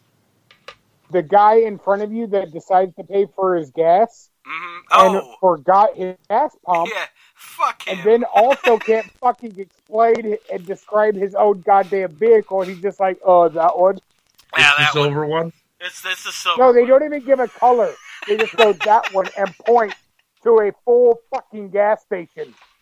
Like the gas I will- station, it was like, "Oh yeah, I see you drive in in that Malibu," because I have nothing better to do than to stare who pulls in the fucking drive. Now I will say this: Jersey. Oh, does and now let me get lotto tickets and scratch them No, right here. New Jersey Stop doesn't what- have that problem. Lottery Man is my guy. I'm, I'm done with going out tonight. We're this douchebag list is going to be fucking phenomenal. Archie, you said hopefully, you guys, hopefully you guys are ready for a goddamn Iron Man match because this is going to be fun. No, oh, because I have shit to do tomorrow. Archie said Well, Yeah, so they- did I when I was they- behind the lottery guy. But go ahead, Archie. Sorry. before Aaron t- tells us about Lottery Guy, which I I I prefer Lottery Grandma, but we'll get into that after you tell your side. But New Jersey does not have the I forgot what what pump I'm at problem because New Jersey has full service. Ah, okay. But the problem we Ooh. come into is Do they wash your windows? no, no, no. It's just basically a guy that pumps your gas. It's actually illegal in New Jersey to pump your own gas. If I try Yeah, to pump my own you gas, they'll arrest me. Oh wow. Oh. What is Yeah. it? it- they'll arrest me if I try to pump my own gas because they don't know if I'm going to pay with a credit card or if I'm going to, you know, go pay the, the attendant or if I'm going to just light everybody on fire with gasoline in the. So I'm not sure when this Sounds happened, but amazing. Fucking You know, Jersey, man. the problem we have is the slow moving gas station attendant who wants to play with his phone instead of pump my gas when I'm in a hurry. That's like the in, in Ohio. That's the equivalent of the the, tar- Cashier. the Target cashier that says, "I'm on Yep. break." Meanwhile, our light is on. New Jersey sounds amazing. Like, is this guy, is this guy gonna bring me a Slim Jim? No, Is he gonna pump my gas? no. Or is he gonna set himself on fire? Jesus Christ. That sounds fucking amazing. I love how Aaron said, "Is this guy gonna bring me a Slim Jim?" And Archie was like, "No." No. No, it- He's gonna set himself on fire? No, they they it's it's a it's a health hazard because apparently in the late '80s, some idiot got the got out to pump their own Eight? gas, smoking a cigarette, and they he literally pumped his gas with a cigarette in his mouth, and the attendant ran over, took the cigarette, ran to the street, and threw it out before he burst into flames. Oh wow. That's just called fucking Darwinism. Let that shit happen. Well, exactly. Weed out the Nimrod. Weed, weed out the Nimrod before he reproduces and makes more people that want to do that. But. License to breed. Jesus Christ. Jersey sounds amazing. it's All right, so continuing on about uh, gas stations in Jersey, people that are listening in Jersey are going to be like, um, "We already knew this, Archie." Yeah. But those of us in those of us in the Midwest, in uh, flyover country, we're we're very intrigued by this. they say, I want a candy bar, not Allah Akbar. no, it's uh, it, it's really one of the. Christ. I'll, I'll be honest. Um, it's the stupidest law I've ever heard of because when you're in a rush to get to work or anywhere, You're anywhere, in Iran. What? yeah, you're in Iran, being held against your will. Uh, no, when you're when you're in a rush trying to get to work or wherever you got to be, and you're at the mercy of this gas pumper who refuses to get off their phone, um, it's like you want to you want to go out, grab the nozzle, take, put it back in the gas machine, and pay him and drive off. But if you do that, they could literally call nine one. They could dial nine one one and say you were trying to either make away with you know not paying or whatever they want to you know spin their story to be. So Wow, that's crazy. yeah, I actually I actually argued with a gas station attendant last week. I pulled up and I said, "Give me ten regular, one zero." I do that because I'm sorry, but not most of them speak English. So I'll do a hand gesture to say one zero or what I'll say it out loud. And he looks at me and he says, And he's Okay. like, You want me to steal That's all- second base? if you're like making like hand What you think gestures. that's for your gas station, dude? My name is Philip. How can I help you he, today? he spoke he spoke actually this is what blew my mind. He spoke perfect english and he said okay give me the ten dollars. And i said no pump my gas first and then i'll give you i'll pay you. He's like why? Don't you trust me? And i looked at him dead in the oh. eye and i said no. And his exact words to me were then get the fuck out of here. I'm not pumping your gas For That an, escalated so quickly. for an, Ohio, no I I, gotta for- get out of here. I don't have any gas. for an, for an Hey, Ohioan, me to leave. Just give me the ten dollars. for I for, for an I literally jumped out my car because I'm a hothead, and I got in his face and I said, "If you don't pump my gas, I will call. I'll call the police and I'll say you're refusing me service." He's like, "Go ahead. I'm the owner of this gas station and I could refuse service." He was guys. He spoke better English than I do. he said, "Go ahead. I'm the owner and I can refuse service to whoever I want." And I said, "Wow." That was like the best argument you could have given me, and I literally got in my car and left. For an Ohioan, for an Ohioan, that is the most New Jersey thing I've ever heard. if I told somebody pump my gas and they were like, I can refuse you no matter what. I'm the owner of this gas station. Get the fuck out. I would have been like, oh, You're oh sorry. oh you're okay. And I've been like, sorry. And I just would have drove away. I did. That's why I and said be that like, was God damn it, fingers crossed. I'm going to get to the fucking Sunoco down the road. exactly. So I wasn't on empty. I wasn't on empty. I was able to make it to another gas station. But I, I literally, I got baffled by two Thank things. God He it spoke- wasn't two o'clock. it- I was I was baffled by him speaking perfect English and the amount of argument he gave me. I couldn't argue back with, so I just gave up and left. You know, see, this is this is the other thing about me. If you give me a good enough argument, you might just shut me up. Yeah. But if you Yeah. don't, if you can't, if you can't argue with me and you just look at me and go, uh huh, yeah, uh huh, then I'm gonna keep going on until I have nothing else to say. Dude, Stomper, if somebody can like give it back to me the same way I give it to them, Right. I would just be like, touche, You motherfucker. And I will walk away. And I, Yep. I will give them mad fucking props. Yeah, definitely. If you could, if you shut me up, then you know what you deserve it. Go ahead. You want I will say, tip of the hat to you, sir. And I will leave. you won this rap. you may not win Yeah, the next Eric's one. like, I'll be back is your next round. week. I'll be back next week with a better argument. right. Right now, you and have totally nine dollars. Yeah. All right, so Chris, what what's your contribution to the douchebag list? Oh, see, Archie just did your job, Nate. He did, and I You love Archie. I love it. I love it. Thank you, Archie. Well, I was allow- trying to help Nate get back on on on track. Because Nate Well, just I- pooped. I added on to Nate's about the whole person at the cash register at the gas station. Now I'm going to elaborate on Archie's, how you, the douchebag thing about flying in front of you to cut you off to turn. Right. My thing is the people in front of you that feel the need that they need to come to a complete stop, Yes. pull into a parking lot. Yes. Especially the A minute, complete stop to do anything. especially Like- the especially the minute it starts fucking raining. Jesus Christ! A complete stop for anything Complete but a stop stop do sign or a red anything. light. even no if they're sense. even if they're gonna go into a turn, even if they're gonna go into a turn road, it's like, why did you completely stop? Right. If there's not a red light or a red sign, you just keep fucking going. It doesn't even matter. Just fucking turn.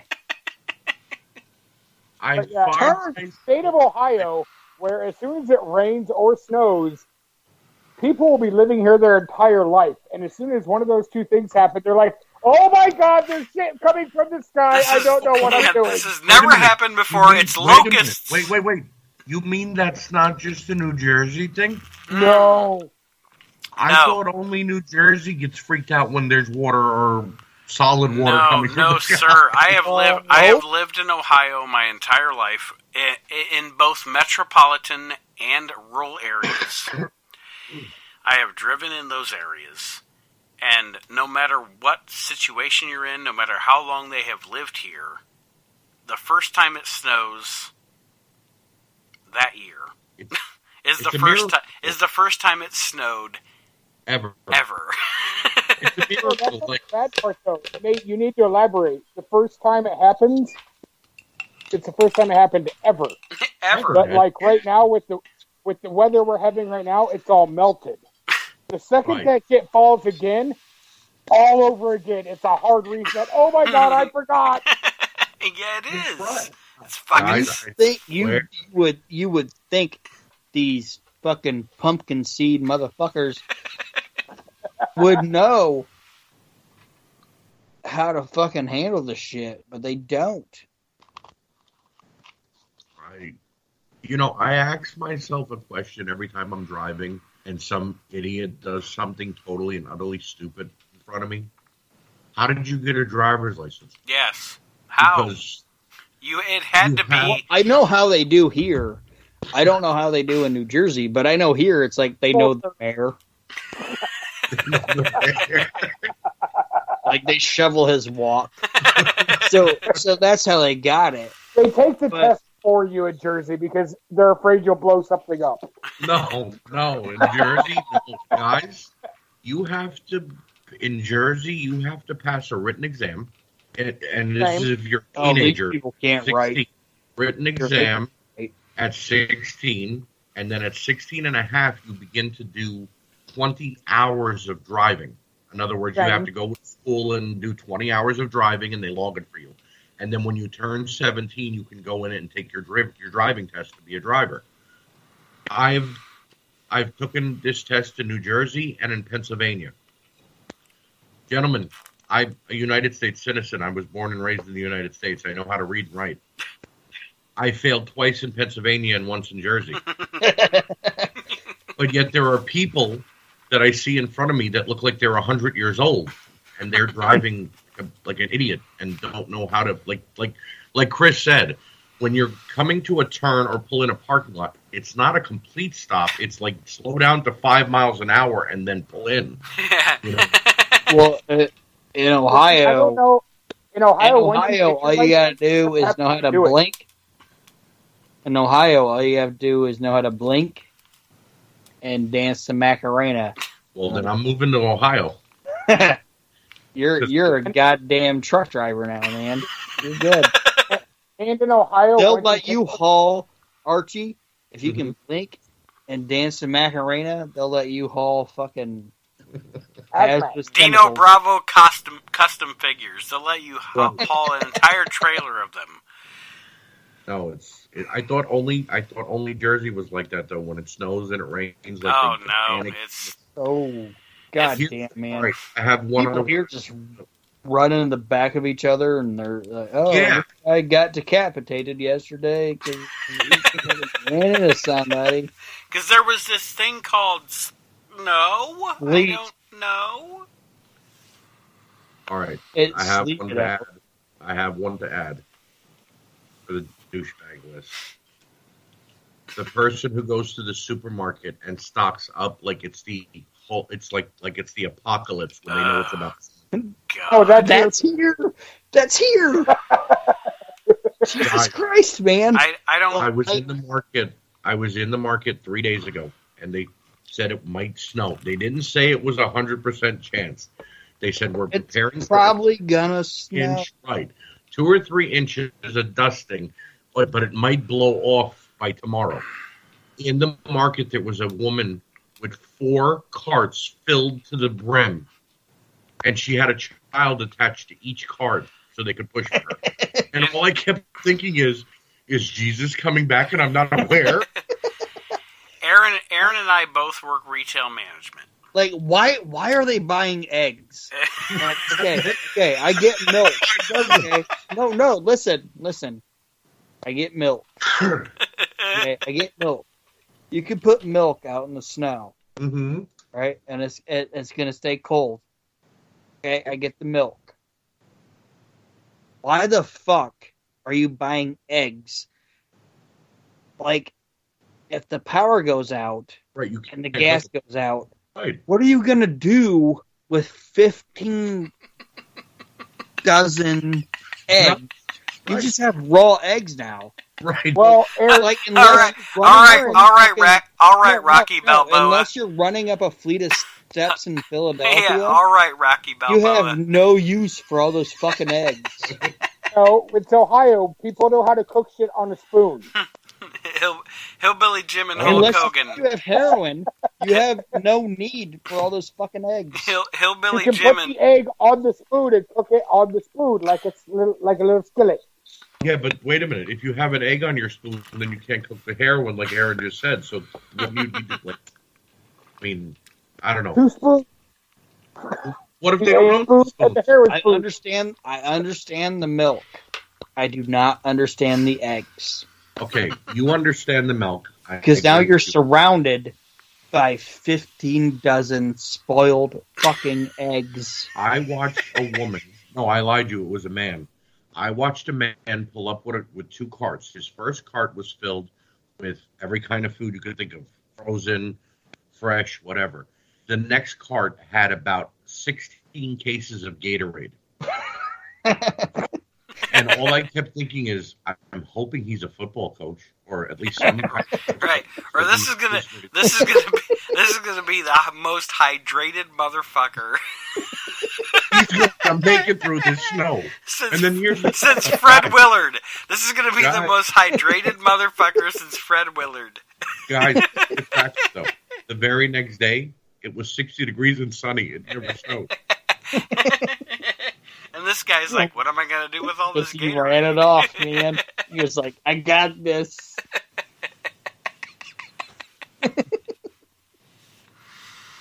Oh, okay. I got. My, I got my douchebag list. All right, go for it.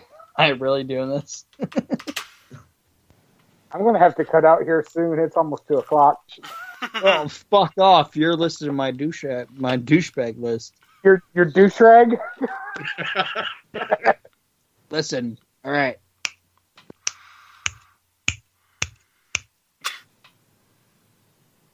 I hear dead air. Yeah, me too. My first thing on my douchebag list is people that don't use their turn signal. Okay. No, you save those for when you get in the accident. That way, when you get hit, you can flip it on. Right. While your car is sitting on the side of the road. Okay, well, I feel like you guys are doing what I said was going to happen, where they were like, "Oh no." No, I I agree with you. I, I I hate the person who leaves their turn signal on even after they've made their turn. Yeah. Uh, I agree with you, but I've literally watched that shit happen. Like after someone got rear-ended, they flipped their turn signal on. I was like, "Are you fucking serious?" I'm here. That's the I'm here sign. They're hoping someone will see them. All right. Does anybody have something they want to add to the douchebag list? Um, right now, we've think- been adding. Go ahead. Okay. Yeah, go ahead. The next, the next thing on my douchebag list is people who talk on their speakerphone in public. Yes. Yes. Yes. Yes. I will elaborate. Holiday season, people that go holiday shopping and don't know what the hell they're getting, and they're on their phone in your way the whole goddamn time. That works too. That that definitely. As a retail manager, I will also say anybody that shops after 6 p.m. on Christmas Eve, fuck you. Yeah. Yeah. But but anyway, especially since especially since shopping now starts in September for Christmas. You have exactly. four months. I will have Christmas Wait. trees in my store in in August. Next week. Right. You Here mother, go. but- You you hear Meg go crazy? motherfuckers. Go ahead. douchebag award when you have the if the customer that comes up to the register either on their phone or throws their money at you when you tell them the total. Yeah, one of my one of my cashiers, and I, I'm not I'm not trying to get um I'm not trying to go longer here, but one of my cashiers the other day said this guy just threw his money at me when he when he checked out, and I said, you know what I do in that situation? I just get up on the counter and start twerking. No, to add to, That's to, nasty. to Aaron, to add to Aaron about being on a speakerphone in you know out and out and about. I've never heard people have such intimate conversations on a speakerphone as I thought I would. Oh yeah, it's terrible. You know, like I, people I, just be like, "Oh, Two I- weeks ago, heard I it- was dealing with a dude breaking up with his girlfriend on speakerphone at Barnes and Noble. I I heard a man ask his wife, "Are we sure he's gay?" And I'm only assuming they were talking about their own child because he saw me look at him and walked away. and I didn't care, but it was like the the way he. Are we sure he's gay? And I went, "Wow, did you really say that?" In public? I like in my head, I went, "Did you really want to say that in public?" You know, Well, Well, this dude at Barnes and Noble, like he was like doing the screen pleading shit on speakerphone, walking through a bookstore.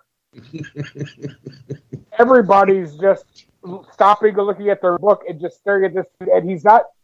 He, he's doing like the nervous breakup pacing. So the entire store, every aisle, on speakerphone, going through up- this drama-filled breakup, and I'm just like. he hangs up the phone. Where are your books on murder? Nate, anything for the douchebag list? Or I'm going to do another one. Mm, no, we've covered all of mine. All right. Next one on my list slow walkers. I'm going to elaborate on that. I'm going to add to that. Someone who walks in front of you swaggering. They're walking like slow, but they got that like real like you know what I mean? You know what I mean by swagger. It's like Oh, they got yeah. a yeah. You know what I mean They- by that, and it's have- like you Like, want to get they're almost taunting you. right. They're begging you to bump into them so they can Bitch, say I want to knock you on your ass right now. Right. Now, there is two kinds of swagger, though. There is the supermarket swagger, where Supermarket walk- swagger is the worst. It's like, no, I'm, no, grab, I'm, just trying to grab my Cheetos, bitch. no. fuck I'm gonna disagree with the Walmart swagger for me is the worst, and here's why: you can't be fancy in Walmart, and I don't mean that in a you know Oh, I understand. discount shit. You know what I mean? You know, Yeah, it's like you're trying to get great value Fritos, bitch. Get the fuck out of the way. right? I the real ones. You know, Okay, it's I, like I would rather I would rather deal with the swagger than the congregation of Karens who see each other at the store and they're like, "Oh my god!" and they stop right in the middle of the fucking walkway. To I haven't up seen you fucking- since 1992, so we're just going to decide to have our child, our high Wait, school wait. reunion right here in the fucking frozen Bitch fish up aisle. aisle. Wait though. You just said we haven't seen each other since 1992. The truth of the matter is, they saw each other yesterday. Acting like they haven't seen each other since 1992. I mean, I'm I live in a like I told you, it's not the biggest area. You know what I mean? The the next biggest town is like 20 miles away. But when I see like I see the same people at Walmart every day. So when I see them like congregating and talking and doing like, why couldn't you do this at your home? Why did this have to happen at Walmart? You know, why did it have to happen in, in public? Oh, I agree. I've seen Nate at Walmart and just been like, "Fuck him," and he's my brother, Okay, and I've just been like, "I got shit to do." eh, Fuck fuck him. I'll yeah. talk to him later.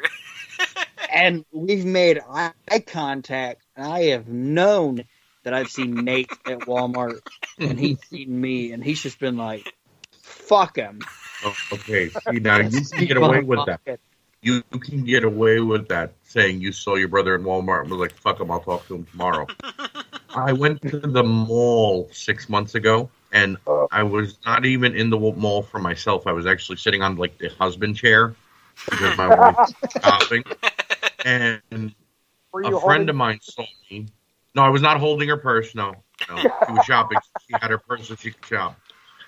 Um, and a friend of mine bumped into me and he's like, "Hey, what are you doing?" I'm like, "I'm just waiting for her to get done and whatever." He's like, "Okay, we're going to have a couple drinks later if you want us." Yeah, I'm like, "Yeah, no problem." So I get home, and there was an angry text message on my phone from my brother, and he's like, "You were at the goddamn mall and you didn't say hi to me?" And I'm like, mm, "I didn't even know you were in the mall. I was downstairs in front of a makeup store. I didn't. I didn't walk around." He's like, "No." Frank said that he saw you downstairs and you knew I was there and you were avoiding me. I'm like, dude, if I would have known you were in the mall, I might have came to see you to do something less boring. But or you, at least a nod. You know, I was at goddamn Sephora. Do you really think I was having a good time? right? Yeah, I'm, I'm like, I'm See, like i- if Nate would have text, if Nate would text me, you were at the mall and you didn't come and talk to me, I'd be like, no, you're, you're right. I didn't come and talk to you. That would have been fucking terrible. You'd have brought up Fred Willard and blah blah blah. I would have had to sit outside of a fucking goddamn Bed Bath and Beyond. It's like, Jesus Christ, I'm not even getting any of that. So why would I do it? Speaking, Like, I could understand if I'm gonna, like, you know, get some action off of it, but no, I'm not. So fuck that. I'm gonna eat Dippin' Dots and fucking fall asleep. and Jim Ross is gonna be like, "What did the Dippin' Dots ever do to you?"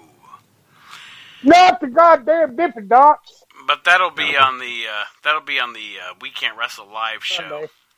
We're gonna So the next thing, I, the next thing on my Oh. list, Damn, Aaron's got more. All right. Wait, Aaron, I do. Hold on, Aaron. Wait, hold on, Nate. The Dippin' Dots line that Jr. said. That's a T-shirt already. It is. And you know what? Honestly, it popped me. It was funny. It was really no, funny. it was not. Oh, It was funnier. It was bad. smacked down tonight. That's that's You know what was okay. funnier? No, I didn't mean it in a mean way, That- Nate. no, What I meant know, was I know, and Aaron- could have done. I I know Archie and Aaron. That's okay because if any profit is made off of this show, I will put it in my pocket. He's like, I took the abuse. I'm taking the money. I got a little profit in my pocket going jang-a-ling-a-ling. But no, Shut your that's- ass. That's some Georgia satellite shit. I mentioned this on I think the first podcast I did with Nate. AEW is re- it, it because it's got part ownership with Pro Wrestling Tees. The minute anybody says anything on Wednesday night, it becomes a T-shirt mm-hmm. Thursday morning. yeah. What the hell?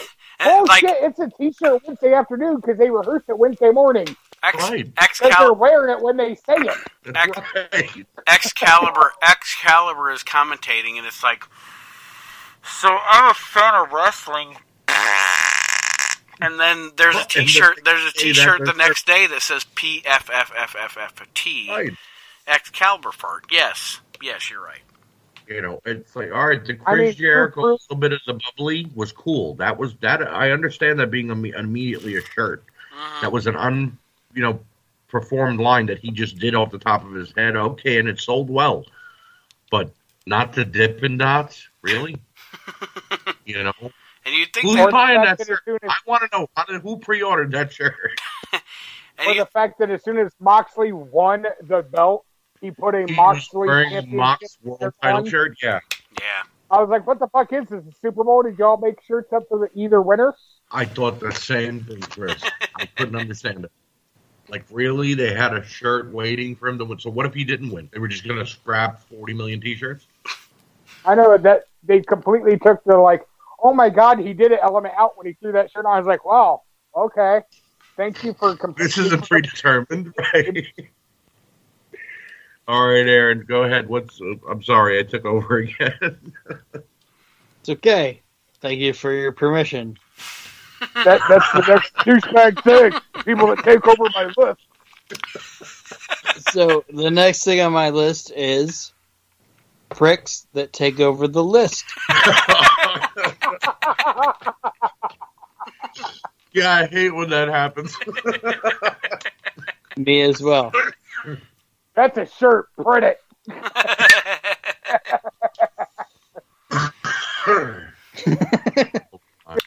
Does I- anybody have another thing that they want to put on the list? One more, and then we're gonna sign off. No. I have Yes. one, Oh, three, God damn four, it, five, Aaron! six, seven, eight. You fuck, you can go fuck yourself with eight. We'll do a fucking part You, two. you go fuck yourself right now. Take your best and post the other seven on the page. Get people to subscribe. Yeah, there you go. Okay, here's another thing on my list. All right, hmm you guys ready? People cutting off my list. No. No. Here's a quick one. Um, Quick. people that are politically correct. I'll elaborate and add on that. I people who try their hardest. I hardest. hate politically correct people. I hate people who get offended by anything. I'll be Anything. with you. Anything. Anything. Being When you say people that are Fuck up. politically If it's correct, funny, it's funny. being offended is a choice. Right. well, when, wait, what I'm trying, when you say people that are politically correct, do you mean the people that are politically correct or the people that correct everyone else to be politically correct? Both. Yeah. Yeah. That was a good question, actually. You know, look, we were brought up, I'm sure, in the same time frame. We're all around the same age. hmm We were brought up by George Carlin and Sam Kinison and Andrew Dice Clay and Eddie Murphy. Fuck you know what I mean? Yep. And if you if you Yeah, weren't and Bill Hicks. then Don't forget Bill Hicks. Bill Hicks, He was great. uh, uh, Jeff, Fo- Jeff Foxworthy. Can you imagine if Jeff Foxworthy would try to do "You Might Be a Redneck" if in this day and age? Oh, He'd be changed to it was clean. They'd, if like he did, if Foxworthy he was clean, but that if- was some good shit. hold on. If Right. Foxworthy, if Foxworthy did, you might be a redneck. If today, they'd be like, "Well, you like Biden." Right. You might be a Southern American if. Okay, okay, Bernie. Yeah. fuck, fuck modern American. you might American. be a Jewish American if. Fodder- f- fuck No, modern because American It would be Hebrew anything. American. Hebrew American. No, everybody's offended by everything. Let's Yeah. reboot everything so we can unoffend people by something that was made 30 years ago. And let's make sure that we include everybody, but yet uninclude people that are not what we stand for. Okay. Thanks. Yeah. You know, I mean, it's ridiculous. And to conclude that, and to conclude this, we're gonna have to continue with the douchebag conversation later because we gotta end this Well, show. I have one more on my list. Hold on. okay. Before you do that, because of what Archie brought up, I want to tell everybody right now that is why you do not have funny comedy today. Right. Because you There's could. funny comedy out there. No, there isn't. Uh, yeah, there is. There is funny stand up. There is not funny. Okay. There is There's not. not funny mainstream. There has Right. not been a funny comedy movie made in ten years. Oh, okay, comedy movie, yes. You could Oh, never yeah. make Blazing That's why I Saddles. said there's not funny mainstream. You could never can't- make. no. You could never make Blazing Saddles today, which is the Because funniest. just saying, Oh, like, God. Hannibal Buress is funny. Yeah, no, we're not talking about stand up. I'm talking about movies or or sketch comedy. You couldn't make that today. You couldn't make Nope. Blazing Saddles today. Eddie Murphy couldn't do Buckwheat today. No, And and because that is Oh. because we don't Nate. we don't want to laugh at ourselves anymore. We want to be morally. Go ahead, Arch. Shows like Mad TV and A Living Color would not be on the air in this day and age. Oh God, no. Okay, can you imagine if if Jim Car- Jim Carrey is no longer funny? Adam Sandler is no longer allowed to be funny. He's got to be a serious actor now. hmm Okay, oh, Oh, Eddie and- Murphy is not Eddie Murphy anymore. He read he did Saturday Night Live recently, and he redid all his old skits, and, And he it- had to be real PC about it. And guess what? Yeah, it wasn't chuckled funny. once and then went, "This is sad." Yeah, it wasn't funny at all. You know, I'm actually excited though because Amazon is bringing back Kids in the Hall. I hope that Okay. it's good. Kids in the Hall. It's actually going to be funny. on Amazon only, so they're going to be able to get away with shit. Hopefully. Again, There, there is one, there is one comedian. Okay, one comedian that doesn't give a fuck, and will go out there and and say what he feels. Anthony Jeselnik. Nope. Oh. Norm Macdonald. well, yeah, but Norm Macdonald doesn't care if he's got a job. That's what I'm saying. Norm Macdonald is the funniest motherfucker on the face of the planet. Oh, without a doubt, he's he, he's been funny. He's still funny. But I mean, look but at a guy again, like he's Bill also not going to be on a mainstream format anymore either. right, He'll be he'll be on a premium guys. pay to get it. Roseanne Barr, got thrown off her own show because she called an African American woman a monkey and didn't mean it in a derogatory way. She just, she basically was being Roseanne Barr and said, "You're acting like a monkey." That's all she said to her, and literally kicked her off her own show. Now, I understand that that could be misconstrued into many different things, but it's Roseanne Barr. This woman sang the national anthem as obnoxiously as possible, and we let her get away with it. and they probably threw poop at her. So she was like, "Oh, You know, I So mean, Fred Willard come out and said, "Let me show you how it's done." guys, You know what? married with children- You know I'm what? the And I'm, Intercontinental Champion. I'm, I'm- Fred Willard, I'm gonna I'm gonna greatest hand, Intercontinental Champion of all time." I'm gonna right, I'm Aaron, going I'm Chris, going to answer me this question: If they did a Married with Children reboot, it would definitely be nothing like the original. it would suck. It would If I definitely did be- it, Or If unless it was on Netflix, right, Amazon, right, right on a but streaming service. again, not mainstream. Or Right. or it would be like Life in Pieces and get canceled. Right, right. So I'm gonna end this show because I'm the Wait, executive. oh, go ahead. Archie. Let Aaron do his last one. All right, Aaron, do your last one. Stop, stop enabling him, you enabler. Archie is Aaron's Stephen P. New right now. He's advocating for Aaron. Can I'd be Paul Heyman? You can be. You gotta say it like. Yeah. what the fuck was that? that was Space and Crockett. Somebody it sounded like they were fucking doing somebody's butt cheeks. but what was they doing? Your last Huh? one for the douchebag list. Oh, the douchebag list is Yeah. people that are fucking homophobic. Like I'm as straight as an arrow, right? I love chicks, but I don't understand like people that get like offended when somebody's just like, "Oh yeah, I'm a dude, but I like the D." You know, Aaron, you just said that in such an unpolitically incorrect way. Not even funny. Huh? I said you just said that in such a politically incorrect way. It's not even funny. You know what? the sad thing is, You- right there, that comment right there, that is how YouTube is going to demonetize this Yep. right now. Yep.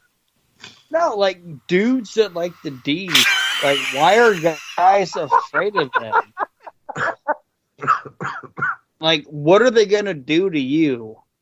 You know, Well, like, can I? are they gonna can I are they gonna break into your house and make it more pleasant? Can I chime in with a with a quick story, and then I'll I'll be done for the rest of the night, and Nate Sure. can end whenever he's ready. Okay. I want to know what I said that was offensive. Dudes that like the D is what I found. Everything. Everything. All right, so here's my quick story. It's part of your charm. When I was 22, I moved back home because I was ready to start, you know, looking for a job in my own house and whatever. And um, I was single at the time, so I moved back in with my mom and dad, and they lived exactly four doors away from a gay nightclub. And I didn't care. I I used to walk in there and get cigarettes every It was morning. good music. They probably had incense. I I never was in there in the nighttime. I only went in, in the morning, like like around two p.m. to get cigarettes because there was no other store around, and I didn't feel like getting in the car and driving, so I would just walk next door. Probably. And every now and then, when there was no parking in my parking lot, I would park there because the owner said, "Yeah, no problem. We have no problem with you guys leaving a car overnight." So I would do that. And one morning, my dad got up to go move my car because on certain days you couldn't park in the parking lot past 10 p- 10 a.m. because the garbage trucks would come in, and so he goes to move my car for me because I got in real late at night, and he figured, you know, save from waking me up. Did they- were you parked in the rear? No, I was not parked. so he went to go move my car, and the bartender walks up to my dad and says, "Hey, that's not your car." And he says, "Oh no, that's my son's car." And guys, you've seen what I look like. I know you've seen what I look like before. This bartender looked at my dad and said, "Oh, is that that Keanu Reeves looking guy that always walks in and buys cigarettes?" and my dad said, "I guess so." And he got in my car and he pulled it into our lot. He comes upstairs, throws my keys on my dresser. He wakes me up and he says, "If you ever park next door again, I'll kick your ass." I said, "Why? What's going on?" He said, "Apparently one of them like you." And mind you, I'm going back 14 years, uh, 17 years ago. So that's the way people talk back then. He said, apparently one of the guys next door like you, and who's to say he won't come on to you? you? I'm like, Dad, you're really freaking me out right now at 10:30 in the morning. Let me have a cup of coffee. He's like, No, do not park next door anymore. I'm like, okay. So I didn't, but then I needed cigarettes one day and I didn't feel like driving, so I walked in there. And guys, I'm not making this up. Same bartender hands me my cigarettes. I go to pay. He puts his hand over my hand and says, Oh no, this one's on me. And I grabbed my cigarettes and I walked out at a very fast pace. and I never told my dad because I knew he'd get pissed and be like, Why'd you do it? Whatever. It's not that anybody is afraid of guys who are gay or homosexual or anything like that.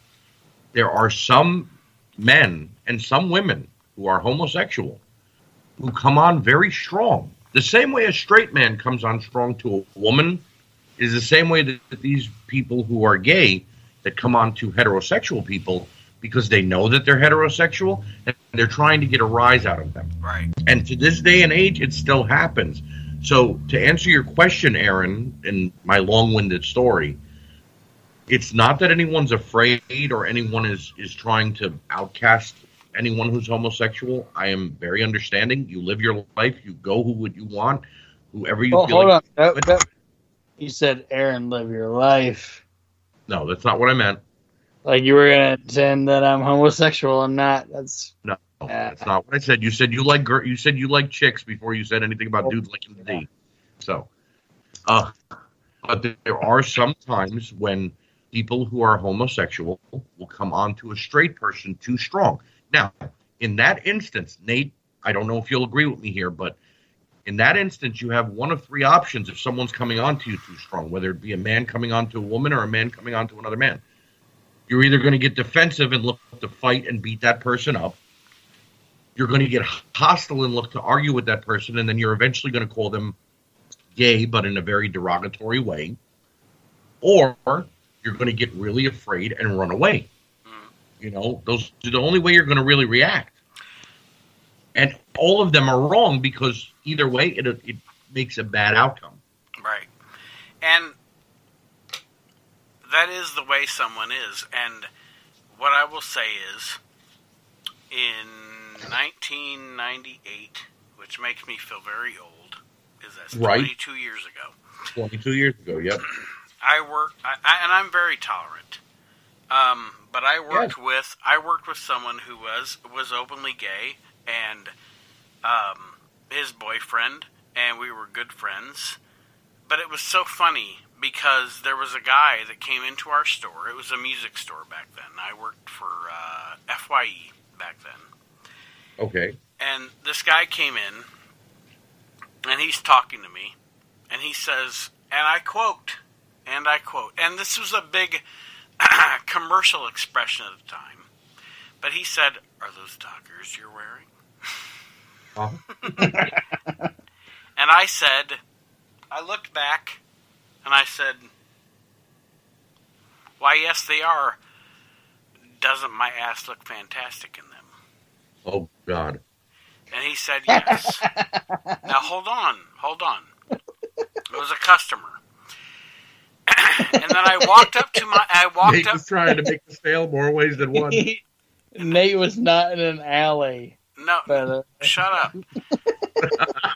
so after that fact, I walked up to my friend, my real true friend, who was homosexual, as was his boyfriend. And I said, That guy said my ass looked good in my Dockers. And he said, Well, they do. And I was like, Yeah, I know they do. And then we laughed. And the, the point of my story is I'm not gay. Um, check out my profile pic.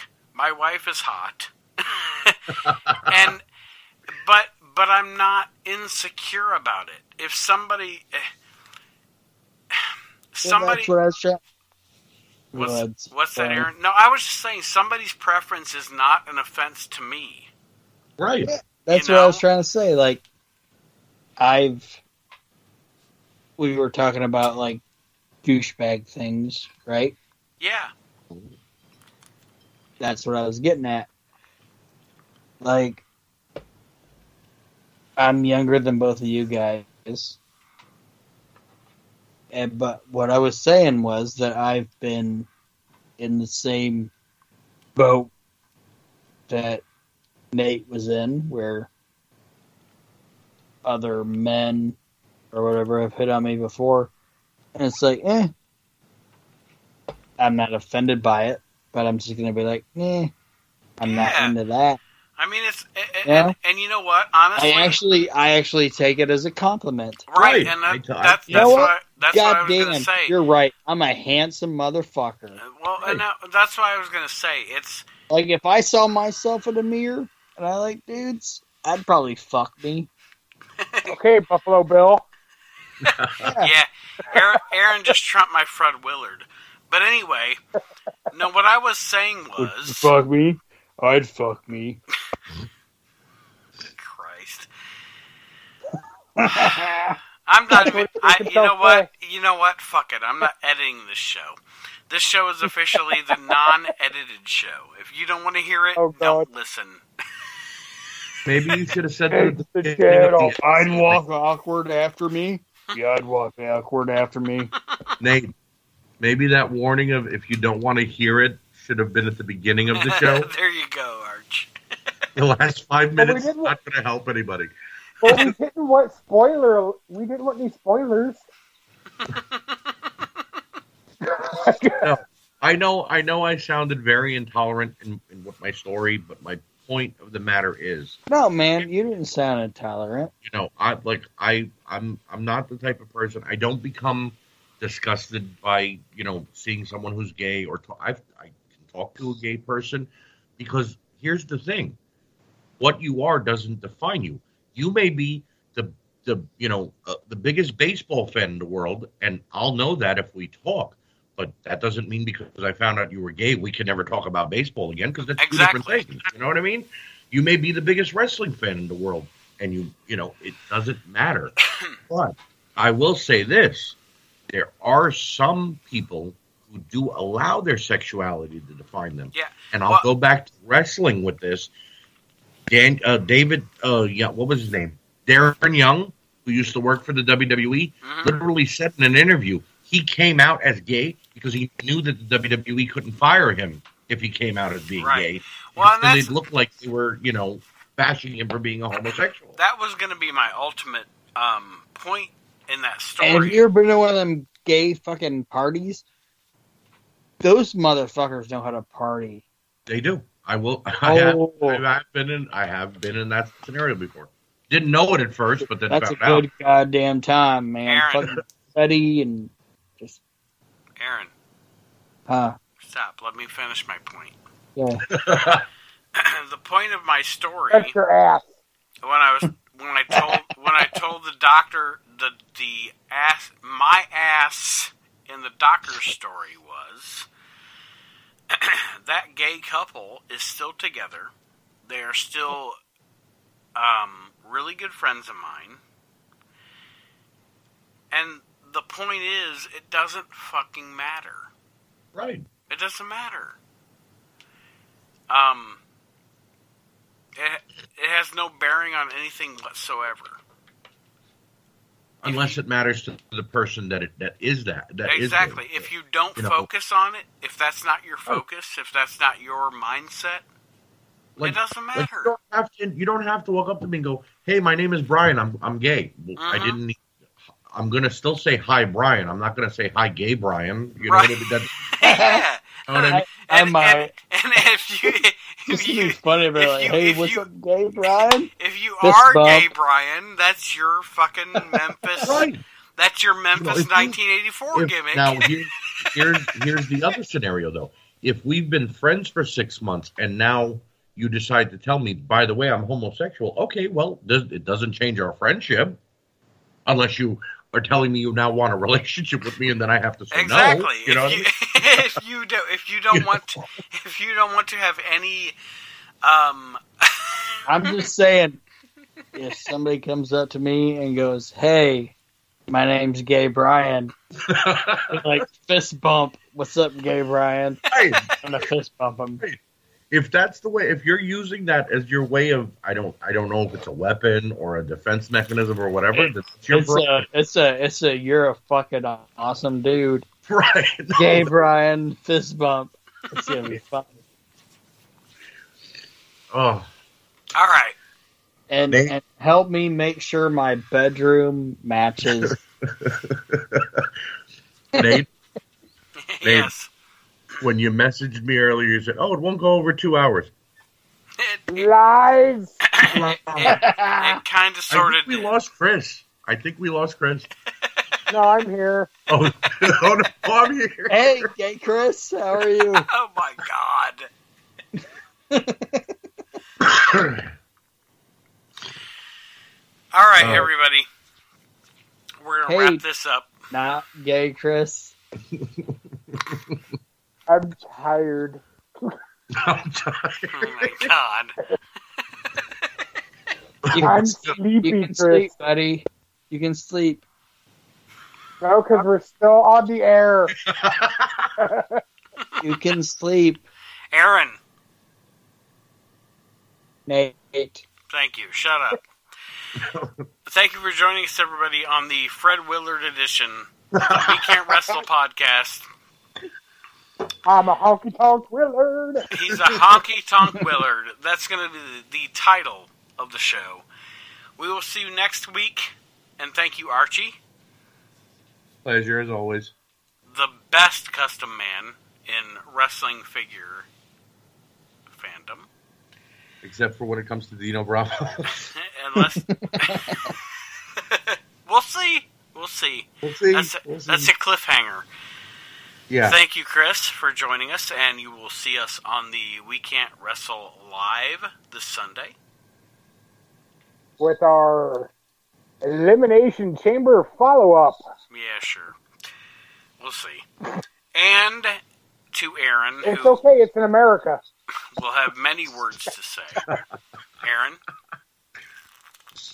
But He's like, what I do now. I, I said Aaron will have many words to say, and Aaron said what?